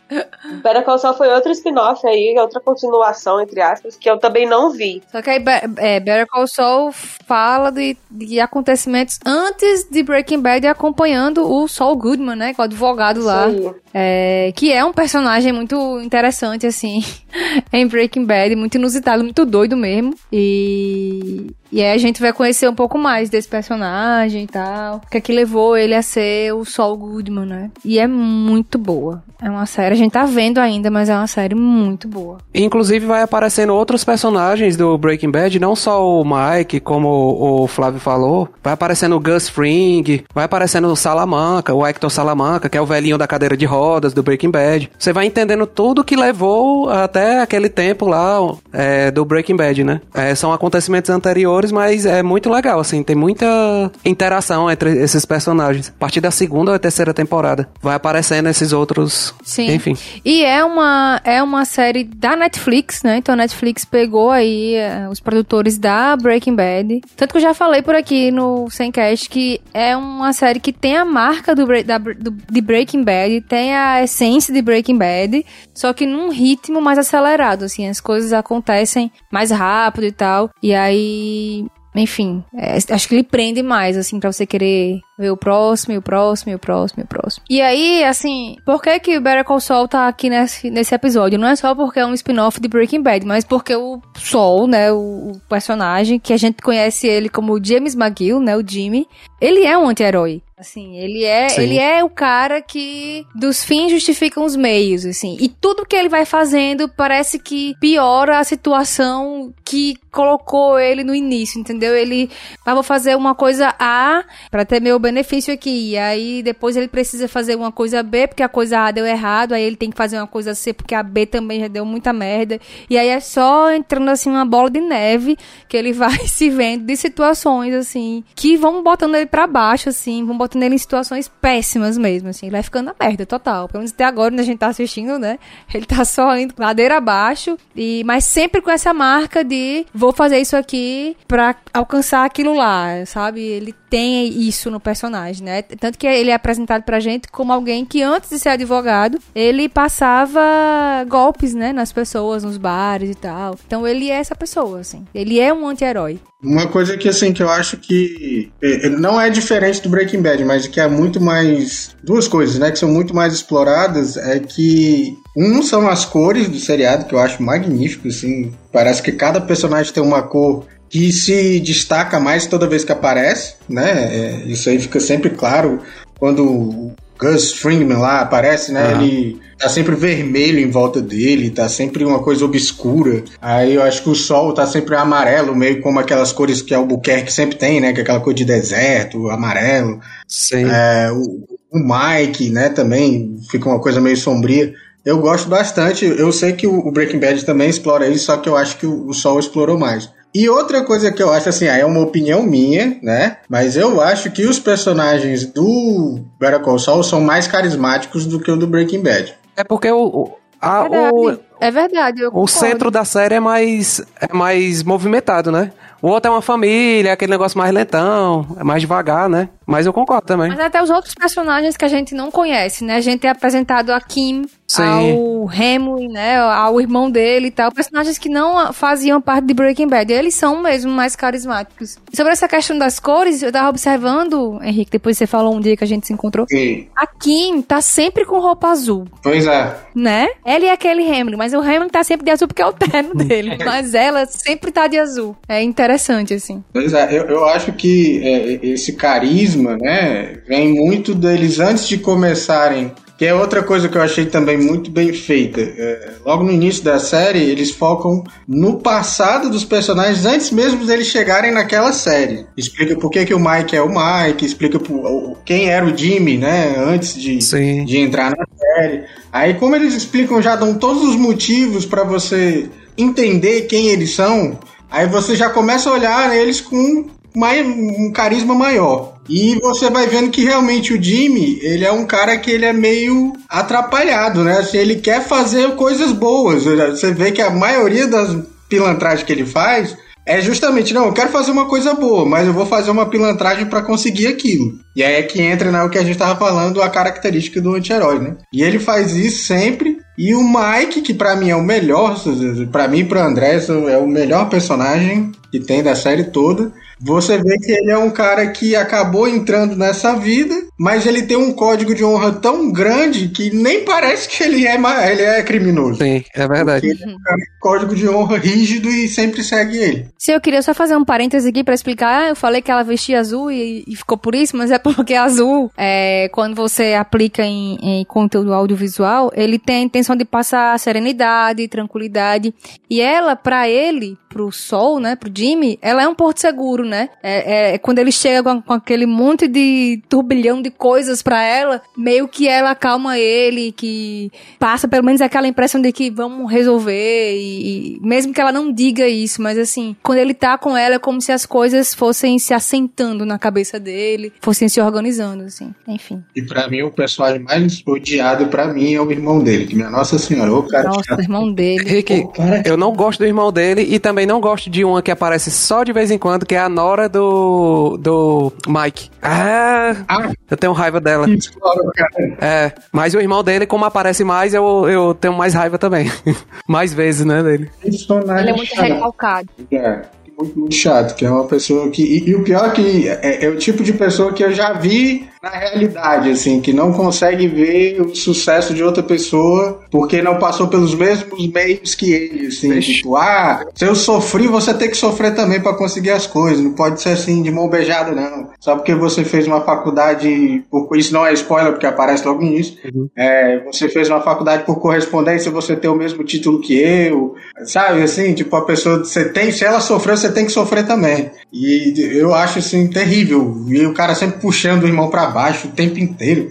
Aí, pra mim, é o personagem mais odiado. Boicota o próprio irmão, é osso. É. E, assim, eu também acho que a Kim é uma personagem feminina muito mais carismática do que a Skyler. A Skyler, sim, tem certos momentos e dá uma raivinha dela também, assim, ela, né? E Skyler aparece também? Não. Tá comparando com a da outra série. Better Call Saul, não aparece. Ainda não, né? Eu tenho pena da Kim. Kim também tem um pouquinho do prazer pelo aplicado de golpe, né? Que Jimmy também, sim, ela participa, né? Ela vem fazer isso, né? Às vezes ela tem um dilema de poxa, eu tô aqui fazendo isso de novo, isso é coisa de adolescente, quando a gente era jovem. Mas lá, cá estou eu aqui com o Jimmy de novo e ele me convencendo a aplicar mais um golpe, a fazer mais uma brincadeira, entre aspas, né? Então ela tem muito isso também, de ter um pouquinho, né? Ter mais a racionalidade, de ter uma profissionalidade do certo, né? Como ela é na advocacia. E também aquela vontadezinha de tirar uma ondinha. Quebrar um pouquinho as regras, né? De vez em quando. Mas eu tenho pena dela, assim. Eu tenho muita pena dela. Eu acho que é a que eu tenho mais pena de toda a série, que ela é tão legal. Não é? Ela não merece aquele legal, não merece não, de jeito nenhum. Mas ele pegou assim, mulher, deixa esse homem... Vai embora, deixa esse cara e saia. Ela é muito legal, aquela mulher. A parte mais tensa pra mim na série é quando eles estão fazendo alguma coisa errada que eu fico jurando que ela vai se dar mal e ele não. Sim. Ela vai se dar mal, vai acontecer alguma coisa com ela e ele vai sair. É a parte mais tensa pra mim da série. Pode crer, total. E aí, algo mais a acrescentar, gente, de Better Call Saul? Não que eu lembre. Só assistir. Que eu é bom, Jobs. Ô, Job, assista. Ei, mas antes da gente ir pro nosso próximo bloco, eu queria só fazer aqui algumas menções honrosas, e aí se vocês também quiserem fazer, né? É, a primeira menção honrosa que eu queria fazer é para a série The Sopranos. Não assisti ainda, mas eu sei que é uma série que foi um divisor de águas, assim, na televisão americana, em relação a esse lance de você usar, trazer pra TV das pessoas, né, um personagem que é um anti-herói, que ele é um mafioso, né? A família Soprano, ou The Sopranos, né? Ele é um mafioso e ele tá envolvido com duas famílias, uma família da máfia e a outra é a família dele mesmo, assim. Então teve esse marco, assim, a série foi muito premiada e aclamada também, e foi uma aposta, né, da HBO na época, porque diziam, né, que não seria legal apostar numa série com um vilão, digamos assim, protagonista, que era um anti-herói, né? Mas, enfim, foi sucesso. E alguém aqui viu The Sopranos? Não.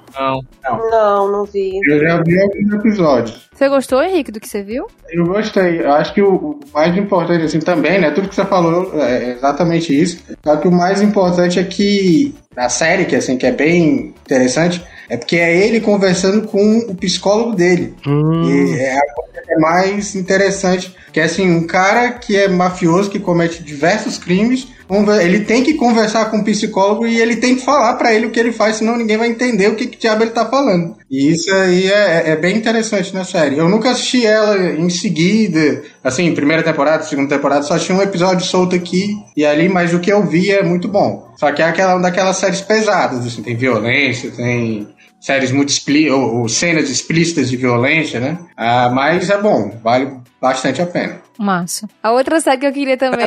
Peraí. Já que tu vai sair dela, deixa eu só fazer um parênteses. É o final de Todo Mundo Odeia o Chris, é uma homenagem ao final do The Sopranos. A última cena do Todo Mundo Odeia o Chris é uma homenagem, é uma cópia, vamos dizer assim, adaptada do final, uma inspiração. Isso, do final do The Sopranos. Era essa a curiosidade. Uma referência, isso. É a melhor palavra, referência. Pronto, é isso mesmo. Pronto, muito bem. A outra menção honrosa que eu queria fazer é pra série Ratched, né, que é também... A protagonista é uma anti-heroína, que é a enfermeira Ratched do filme Uma Estrela no Ninho, que ela é uma enfermeira, né, que vai fazendo aí coisas não recomendadas para uma enfermeira no hospital psiquiátrico, onde ela começa a trabalhar, né? Se passa também antes, quando ela ainda é jovem e tal, antes de quando se passa o filme Uma Estrela no Ninho. E tá na Netflix, é uma série da Netflix, é do Ryan Murphy. Ryan Murphy que fez Glee, por exemplo. Enfim, tem um monte de produção dele por aí, de sucesso. E é estrelada pela atriz Sarah Paulson. É a enfermeira Ratched. É bem legal, bem interessante. E ela também é uma anti-heroína. É boa mesmo essa série. E as menções honrosas de vocês, minha gente? Eu tenho uma menção horrorosa. A minha é a série The Boys, que pra quem tá assistindo a série, os heróis da série são os anti-heróis. Porque os heróis, sempre que eles vão atuar, fazer algum salvamento, acaba morrendo gente por efeito colateral, vamos dizer assim. E eles não estão nem aí, estão um pouco se fudendo. Desculpa aí o palavrão. Enfim, tem a questão política por trás. Tem todas várias motivações por trás da atuação dos heróis. E os caras que... Tudo uma fachada. Tudo uma fachada, isso. E os caras que estão combatendo os heróis, pra gente que tá assistindo, eles são os verdadeiros heróis da história, né? Eu digo pra gente que tá assistindo porque pra quem tá dentro da série, sei lá, uma pessoa qualquer que tá assistindo um jornal e tá dizendo que tem um grupo que tá atacando os heróis. Aí pra eles é invertido, né? Os heróis... O Homelander é o herói americano e tal. E aqueles caras, o Rio e o Billy the Butcher, eles são os anti-heróis. Enfim, há essa inversão, né? Pra quem tá vendo tudo, os heróis da série são os anti-heróis. É muito boa essa série. Eu indico aí pra quem... Muito boa mesmo. Tem Prime Video. Eu queria também deixar aqui falar sobre Lucifer, mas com uma ressalva, assim, porque eu vi só a primeira temporada de Lucifer. Lucifer é super queridinha aí, né? Muita gente gosta. Eu assisti uma temporada só, ele é aquele anti-herói bem clássico, assim, que ele é filho da puta e tal, mas tu gosta dele. Ele é engraçado, enfim, ele é inteligente e tal. E só que, assim, eu assisti a primeira temporada e eu achei muito repetitivos os episódios, sabe? Então, assim, não me deu aquela coisa de continuar assistindo. Mas, assim, é uma série que muita gente gosta e defende e tal. Então, assim, e como a gente tá falando de anti-herói, eu acho que de séries aí que estão acontecendo, eu acho que é uma das principais com esse anti-herói bem clássico, né, que a gente tem aí. Quem mais? Eu tenho uma, Happy, não sei se vocês já viram, ouviram falar. Não. Tá na Netflix. Não. É um cara que foi expulso da polícia porque ele era corrupto, drogado, fazia de tudo de errado. E aí, um certo dia, ele descobre que tem uma filha e ela foi raptada. Ele entra na criminalidade, ele é uma pessoa completamente errada. E enquanto ele vai buscar a filha dele, ele comete diversos crimes. E num deles, ele quase morre. E aí, ele começa a ver o amigo imaginário da filha, que vira meio que o parceiro dele pra achar a filha dele. E isso, enquanto ele tá fazendo as coisas, ele só faz coisa errada, só tudo de errado, sem imaginar ele faz. Mas a motivação dele, é porque eu acho que ele se encaixa bem aqui, que é isso, que depois na trama se descobre que raptam várias crianças, e aí ele vai conseguir, né, ele tá querendo conseguir libertar essas crianças, mas é completamente egoísta, porque ele quer mesmo libertar a filha dele, né? Só que, ao mesmo tempo, é ele sendo uma pessoa totalmente amarga, ranzinza, e ele vendo o amigo imaginário da filha, que é o Rap, que é um unicórnio com asas, que é todo feliz, que mostra só o lado bom das coisas e que tudo vai dar certo. E são os dois, né, entrando em submundos e procurando a filha dele. Que doideira. Que eu acho que é bem legal, é bem legal. Interessante. Eu achei interessante. Eu vi aqui umas imagens, achei engraçada o bonequinho do Rap aí. Pois é, ele é dublado por um comediante famoso, acho que é Oswald Patton, uma coisa assim, um cara gordinho, baixinho, ele faz vários filmes.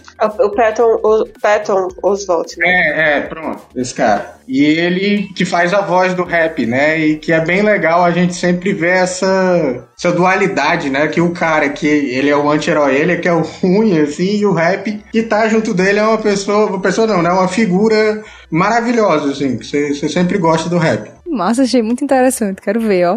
Achei legal. Quem mais tem menção honrosa? Posso falar de uma série que eu já vi há um certo tempo, e é Californication. Ah, Californication, é verdade. Tem um personagem que é bem politicamente correto, né, vamos dizer assim, que é o Hank Moody, que é um escritor de sucesso que mora em Nova York, né, na parte leste dos Estados Unidos. Tem uma companheira, uma ex-companheira e uma filhinha com ela, né, uma pré-adolescente, que é bem rebelde, e ele é um cara bem libertino, assim, bem... Alcoólatra, né, cara bem... Enfim, Todo errado. Ele se muda de Nova York, que é a parte leste dos Estados Unidos, né, que é tipo como São Paulo aqui, a parte mais comercial, pra Califórnia, que é a parte oeste, e que é bem conhecida como, né, parte de praias, turismo, vida mais liberal e tal. E a série se passa com ele tentando criar bem, né, entre aspas, a filha dele, reconquistar a esposa, a ex-companheira, enquanto ele vai vivendo altas aventuras na sessão da tarde, como diz Joe. Aí, essa série é muito boa. Ela é bem legal, até, e é bem pra frente, né, ele... Enfim, né? Vive a vida dele sexual e bem liberada desde sempre. Inclusive ele tem um melhor amigo lá, né? Que é o típico amigo americano, aquele que tá lá sempre pra ele e tal. Ele já fez, inclusive, troca de casal com o amigo e a esposa.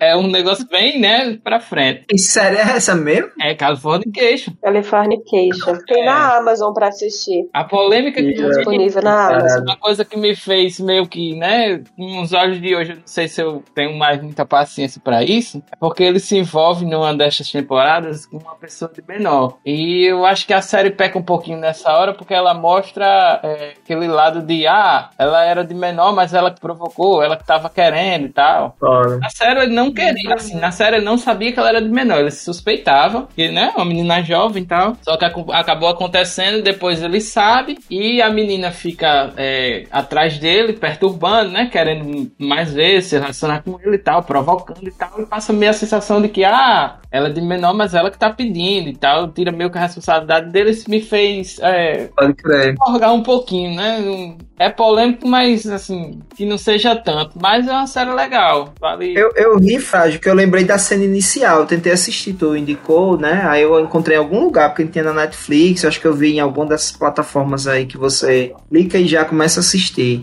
Aí a primeira cena é numa igreja e é uma cena de luxúria, né? É um, parece um negócio bem... Não é? Tu lembra dessa? Lembro, sim. Com as freiras, a parece. A parte fornication da Californication.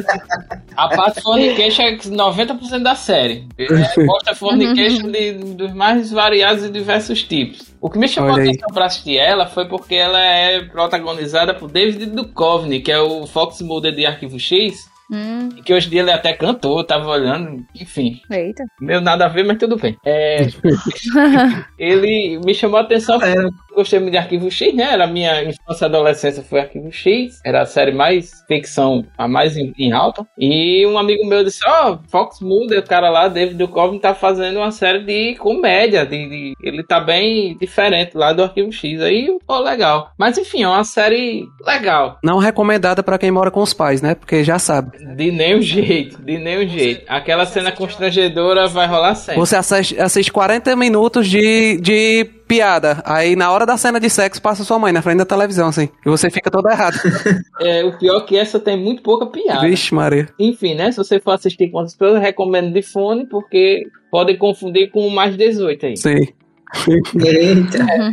Não, desculpa, só um negócio que eu vi aqui, que a Juliana tinha falado de Sopranos, né? Vai lançar amanhã o primeiro spin-off do Sopranos. Eita! Amanhã, dia 5? Então lançou, né? HBO Max. E é o quê? Como é? Qual é o nome? Que é um dos personagens, ou o próprio Soprano, acho que é o próprio Tony Soprano na sua juventude. Legal, interessante. Agora 2 séries pra assistir, né? Soprano e... E a lista só vai aumentando. A lista só cresce. Ah, eu queria também citar que Hannibal, não assisti, mas sei que ele é um anti-herói, porque, enfim, né?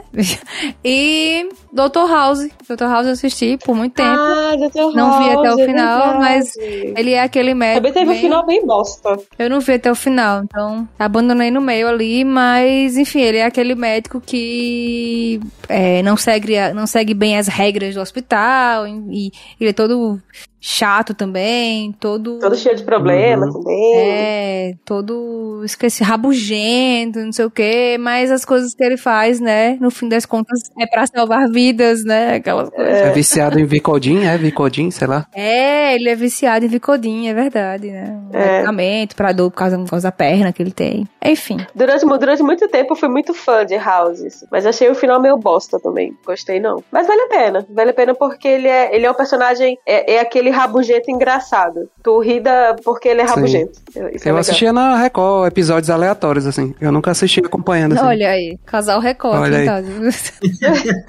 Vocês ganham um jabá, com certeza. Tem como. Com certeza. Eu só não sei em que conta tá caindo, mas vai dar certo. Uma conta offshore aí. Quer dizer, e aí, Troféu Semcast? Só mais uma menção horrorosa, a série Lupin. Que esse Lupin, para os franceses, ele é como se fosse o Sherlock para os ingleses. Ele é como se fosse um Sherlock Holmes da literatura, né? Da literatura.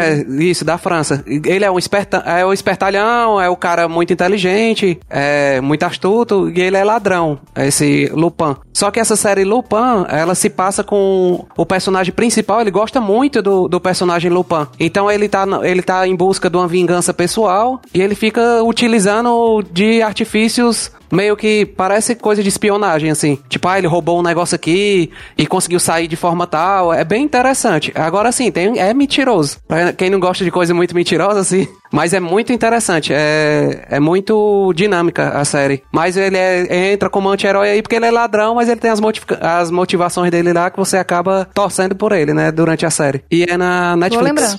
E aí, Troféu Semcast? Sim. Troféu Semcast. É que acabou de sintonizar o rádio. O Troféu Semcast, ele é o quê? Ele é um reconhecimento que o Semcast dá aos grandes atores, atrizes, às produções seriadas, enfim. E hoje, como a gente está falando dos atores de... Enfim, das séries anti-heróis, a gente vai falar exatamente sobre anti-heróis, né? E aí, qual é a categoria que começa mesmo, hein, gente? Melhor série. Então, melhor série... E aí, a gente costuma fazer assim, a gente costuma votar mesmo, aleatoriamente, e depois a gente junta e vê quem repetiu, né? Se todo mundo votar em séries diferentes, aí há um período para reconsideração de votos. Me costuma fazer assim. Então, quem quer começar? Por ordem anti-alfabética. Ah, pronto. Eu ia propor a ordem anti-alfabética. Ah, tá. Mas tudo bem. Eu quero indicar como melhor série de anti-herói Better Call Saul. Eita. Ah, pra mim, melhor série é Breaking Bad. Acho que é imbatível. Pra mim também é Breaking Bad. No contexto geral da obra. Sério, sim. Rafael? No geral da obra. Mais que mais, muito Saul. Mais. Better Call Saul tá muito divertido os episódios de assistir, mas tá longe de chegar ao negócio do Breaking Bad ainda. Eita, vai ter DR mais tarde. Vou fazer igual o Robinho. Rafael, não foi isso que a gente combinou mais tarde. Meu voto também vai pra Breaking Bad. Better Call Saul é mais estável, começa já legal e mantém ali aquele pico, mas o ápice de Breaking Bad é incomparável. É verdade. Breaking Bad. Então temos mais um voto para Breaking Bad. Eu voto no Breaking Bad, apesar de realmente o Better Call Saul ser um pouco mais sedutor, mas o Breaking Bad ele é muito mais emblemático mesmo. Com Breaking Bad. Então agora resta o meu, temos aí um voto que não vai influir nem contribuir, né? Mas Breaking Bad não é só a melhor série pra mim de anterior, mas a melhor de todas as séries. Era Game of Thrones, mas aí perdeu o trono, né? E aí Breaking Bad subiu ao patamar. Então Breaking Bad também. Massa. Se tivesse mais dois, talvez tivesse dado um 7-1, mas como só somos seis. Jobs. Ele humilha. Foi 5. Fez o de honra. Teve o de honra, Beto Calçal. Ah, ele humilha. Então, por 5-1, Breaking Bad. Show. Vamos estar recebendo aí em breve, viu? A estatueta. Pois então, agora, qual é a próxima categoria mesmo? Melhor personagem. Melhor personagem. E aí, por ordem anti-alfabética ou quer começar de novo, Gil? Posso começar. Eu quero indicar Walter Blanco. O Walter White, eu ia dizer desse mesmo jeito, Walter Blanco, que é da versão mexicana lá da série. Tem uma versão colombiana. É colombiana ou mexicana mesmo? Eu não lembro. Colombiana. É Metástase o nome da série. Diga aí, Metástase. Walter Blanco. Como eu sei que o senhor Branco vai receber muitos votos, eu quero enaltecer aqui o Dexter. Então, meu melhor personagem, eu vou indicar Dexter. Um voto para Dexter. E aí, quem gostaria de falar? Flávio Henrique ou Henrique? Vou dar as honras a Henrique primeiro. Olha aí. Virou até rei. Virou até rei. Agora eu vou pro Better Call Saul. Pra mim, o melhor personagem mais bem construído é o Mike do Better Call Saul. E do Breaking Bad também, né? Sim. Mike é o carequinha, é? É.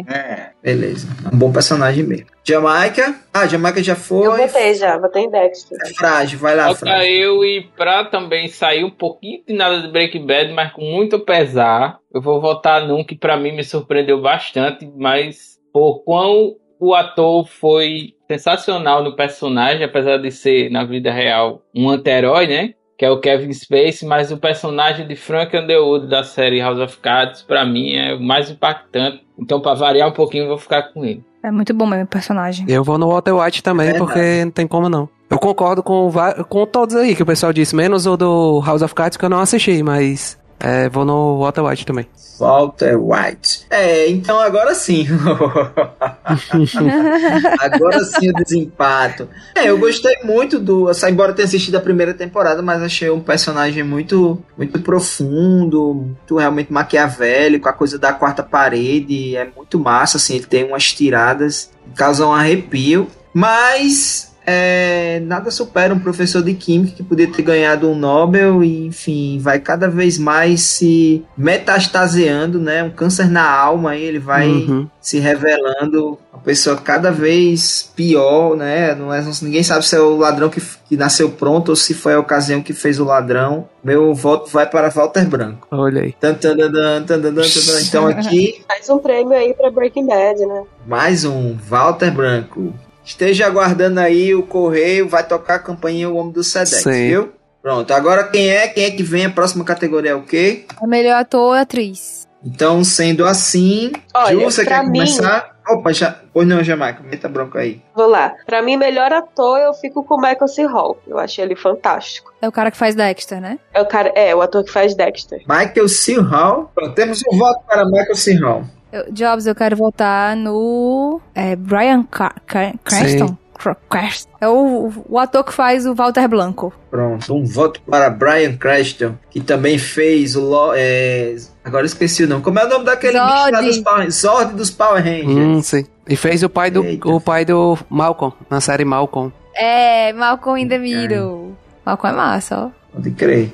Então bora lá, Henrique. Eu vou votar no Cillian Murphy. Apesar de não parecer que eu gostei da série, eu amo aquela série. Cillian Murphy é o cara que faz o personagem principal do Peaky Blinders. Ah, sim, ele é um grande ator, aquele cara ali, bro. Eu acho que ele já ganhou algumas premiações internacionais. Pois é, ele colocou uma característica muito boa no personagem, que é aquilo, o cara é todo errado, mas você acaba torcendo pelo cara por conta, eu acho, da atuação dele, que é tão marcante. Aí, então, por isso eu vou votar nele. É verdade.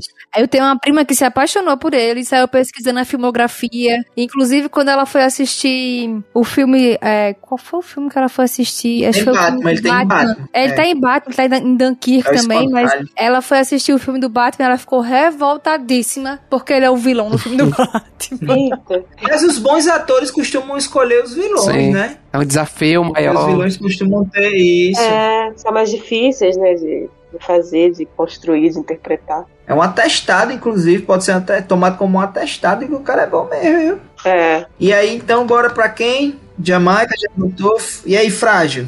Rapaz, dessa vez eu vou ficar com o senhor Bob Odenkirk, que é o que faz o Jimmy McGill do Better Call Saul. Inclusive, um dia desses eu soube que ele fez uma entrevista, né? Fez um teste para ser o Michael Scott do The Office. Sério? Ele participou dessa seleção para ser o Michael Scott do The Office.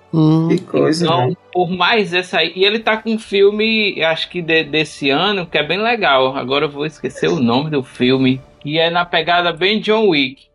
Ele tá estreando esse filme. Ah, eu sei. Como é o nome dele, jovem? Mr. Nobody, tá aí, exatamente. Lembrou bem, Mr. Nobody, que é um filme bem legal. Ele aparece também naquela série, meu Deus, que eu já falei dela aqui no episódio de comédia, do Barney, do Ted Mosby, daquele povo. How I Met Your Mother. How I Met Your Mother. Ele aparece lá, ele é um advogado, ele aparece como um advogado na empresa em que o Barney trabalha. Aí ele faz um advogado em Better Call Saul e Breaking Bad também. Doideira. Chiclete pegou, colou. A gente tem uma curiosidade ruim sobre ele, que é... assim, ruim assim, né? Até pararam as gravações do Better Call Saul, porque infelizmente ele teve um ataque cardíaco durante as gravações. Nossa. Por isso que agora foi passado para 2022. Aí, mas ele já se recuperou e tá melhor. Que bom, que bom. Pronto, então falta Rafael. Só me lembra aí do regulamento. Eu só pode ser das séries que a gente falou hoje, é? Não, anti-herói. Tem que ser sério. Até uma que não for citada aqui, você pode falar. Pois eu vou votar na Viola Davis no How to Get Away with Murder. Que eu não assisti. Eu não assisti todo, mas é fantástica a atuação dela. Tipo, até onde eu assisti, é muito poderosa, assim. E eu acho que ela é um anti-herói também. Sim. É verdade. Por mais que ela não esteja envolvida naquelas mortes, ela tá sempre por trás. Ela é cúmplice. Tá sempre ligada a ela, né? De alguma forma. Ela é fantástica. A série também, eu acho que seguiu ali essa coisa de no meio se perdeu e ficou muito chata. Aí eu parei de assistir, mas ela é sensacional. Pois é, eu parei também. Aí eu não vou voltar no Bryan Cranston pra não chover numa olhada. Então eu volto na Viola Davis. Já ganhou um troféu Semcast, inclusive. Ela já ganhou? Ganhou por um episódio de... Esporte, né? Sim.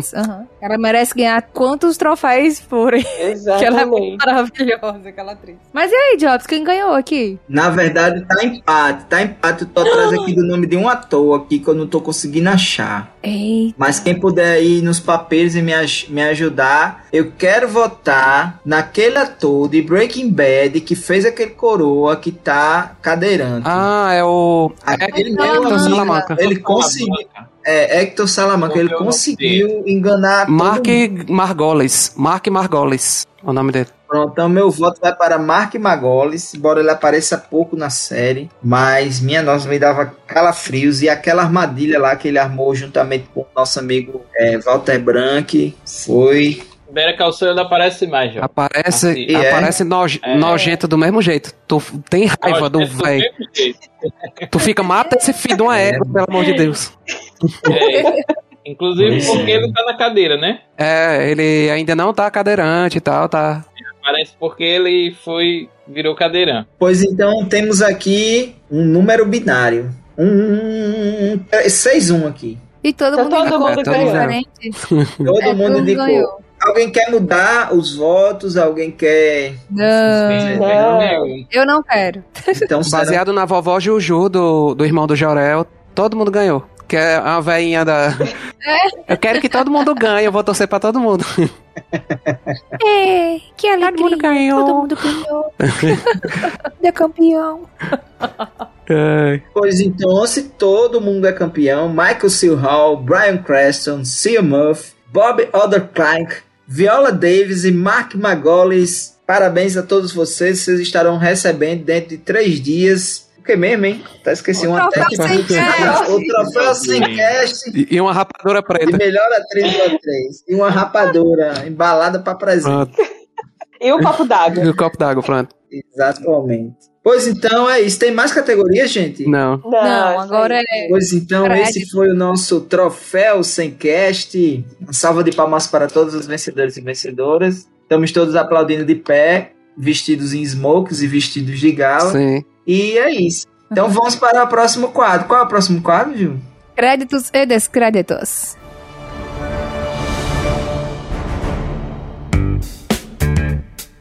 Créditos e descréditos. E nesse quadro a gente faz o quê? A gente dá um crédito, né, para algo que a gente assistiu, ouviu ou qualquer coisa que aconteceu. Fala um pouquinho e também dá um descrédito, exatamente falando o contrário do crédito, né? Dizendo que não foi um negócio muito legal e que a gente desindica. Aí pode ser uma porção de coisa, tá? É mais ou menos isso. Quem quer começar? O meu crédito hoje vai para um outro reality show, porque eu sou essa pessoa que assiste muito reality show. E tem um reality show na Netflix chamado Sexy Beast. Apenas assistam, porque é muito idiota, como a maioria dos reality shows que a gente tem por aí, mas é muito engraçado. Que é o quê? É uma pessoa que vai em busca de um amor, né? Vai em encontros amorosos com outra pessoa, só que eles dois estão vestidos de... estão fantasiados, na verdade. E assim, aí é sempre assim, um homem e 3 mulheres que vão ali competir pelo homem, ou uma mulher e 3 homens que vão ali competir, né, entre eles.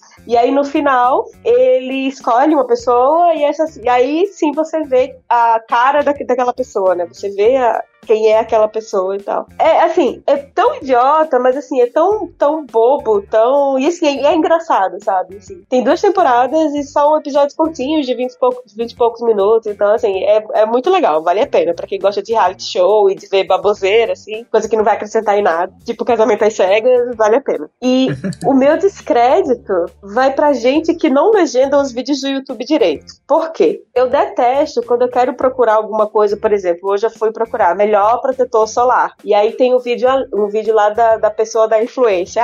Os 3 melhores protetores solares que, na minha opinião. Aí eu vou abrir a legenda pra ver quais são os protetores e não tem, porque ela não colocou quais são os protetores. Eu sou obrigada a assistir o vídeo dela pra saber de que protetor ela tá falando. Isso me irrita profundamente. Eu não quero perder meia hora do meu dia assistindo o vídeo dela. Eu quero só o nome do protetor pra eu pesquisar lá no Google. Entendeu? Então assim, gente, influenciadores digitais, youtubers, vamos agendar esses vídeos direito, vamos ajudar as pessoas. Eu vou muito obrigada. Vou colocar o link na descrição, aí você vai procurar. Cadê?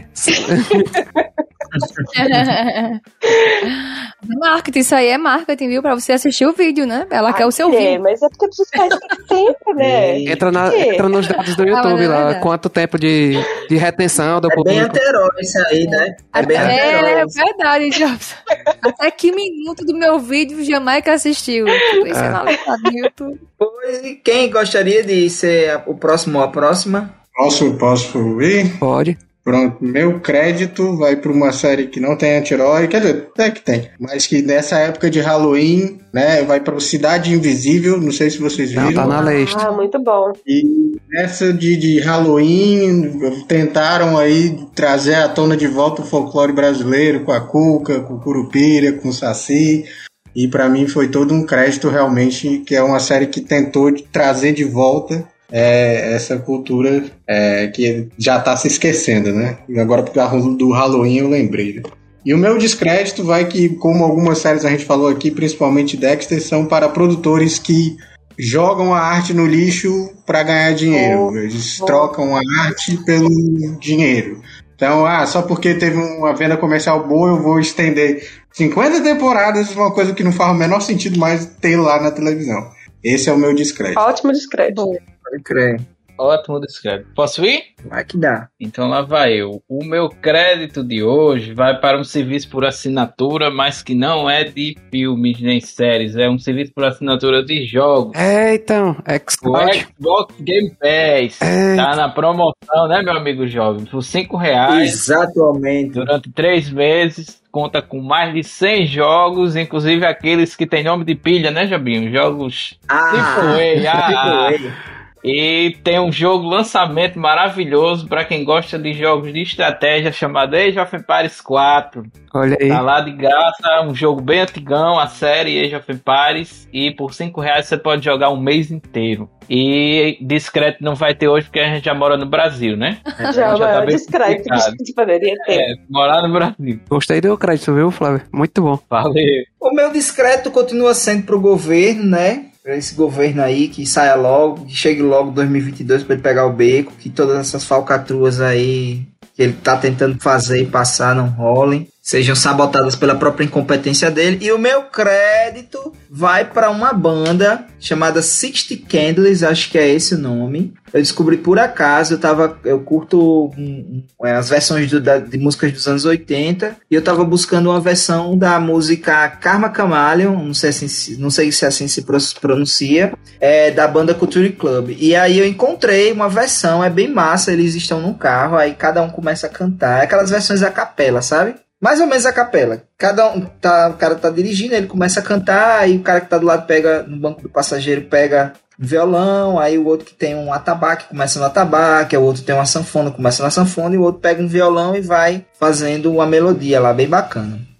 Aí assim, super indico, é massa, tem várias outras músicas que eles fazem nessa outra parada. Six Clan, beleza? Cool. Eu vou indicar um podcast chamado Falando de Nada. Ele é apresentado pelo Michel Arouca e pela Aline Diniz. São pessoas aí que já estão há muito tempo nesse meio do entretenimento, fazendo críticas, produzindo conteúdo voltado pra essa área aí. E é bem legal. O podcast é tipo assim, eles se juntam pra conversar, rolam uns tópicos lá e vão conversando, assim, é bem uma vibe falando de nada, sabe?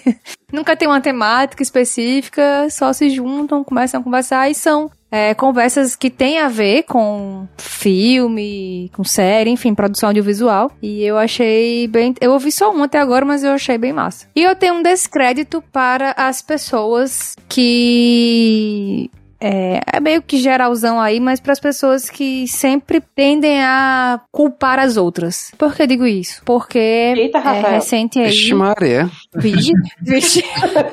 Eu tô falando, Rafael. Eu não tenho essa mania não, viu? Quem tem é o Jobs. Vixe, eu acabei de fazer. Eu acabei de fazer isso. Enfim.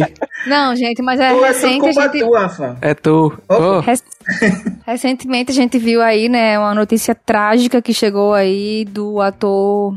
Alec Baldwin, né, que ele tava no set de gravação e aconteceu aquele acidente e as pessoas, durante a repercussão do acidente, começaram a culpar o cara, entendeu? Sendo que ele também foi vítima, né? Sim. Da situação toda, assim. E as pessoas não entendem. Eu também não entendo porque que as pessoas sempre têm essa necessidade de querer culpar as outras, enfim, de apontar dedos, assim, em situações que você não conhece, que você não tava lá e... Não tem todo o contexto. E que mesmo assim, você não conhece, não tem um contexto, não é da área, mas você tem uma opinião pra dar e é uma opinião, às vezes, muito estúpida, assim, fazer igual o meme da menina, né? Eu discordo da sua opinião, mas eu acho que ela é uma opinião burra. Né? Então... E é muito prejudicial, enfim, né? Total, mulher. O cara foi vítima, ele tava atuando, ele tava num projeto que ele era um produtor executivo, assim, e aí, de repente, ele se vê como o cara que matou uma amiga dele, porque ela era uma amiga dele, enfim. Ele até falou aí num vídeo que tá rodando aí, que ela era uma amiga dele, você acha que ele teria algum interesse de que isso acontecesse, né? E assim, não sei, sabe? Enfim. Então fica aí discreto para essas pessoas, assim, acho isso mó paia. Não façam mais isso, minha gente. Pode crer, pai. Bem sacado. Eu queria dar um crédito curtinho e um crédito mais longo. O curtinho é O Irmão do Jorel, que é uma série, é um anime, é um desenho, na verdade. É um desenho animado brasileiro que passa na infância do irmão do Jorel, que é uma criança que ele não...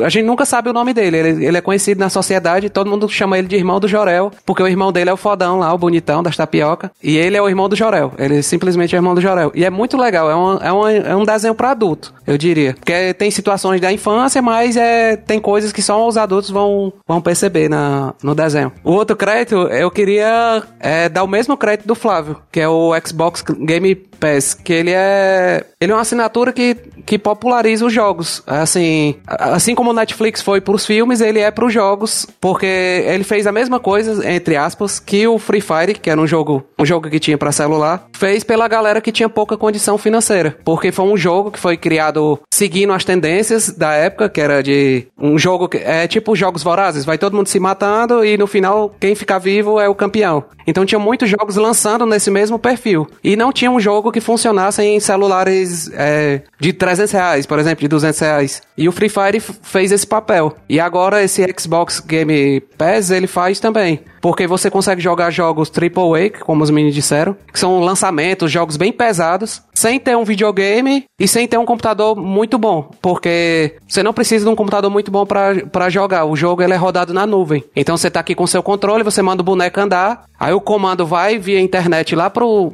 servidor do Xbox, e ele manda o boneco andar lá, e o vídeo do boneco andando vem pro seu celular. Então é como se você estivesse assistindo um vídeo e controlando o vídio, vamos dizer assim. É um videogame à distância, né? O videogame fica lá no streaming de videogame. Isso, é o streaming de videogame. E isso vai popularizar pra muita gente que nem sonha de ter um Xbox, como na nossa infância a gente viu muita gente tendo videogame e a gente não tinha que ir pra locadora, coisa do tipo. Hoje em dia facilita um pouco mais com esse serviço aí, né? Enfim. Legal, ó.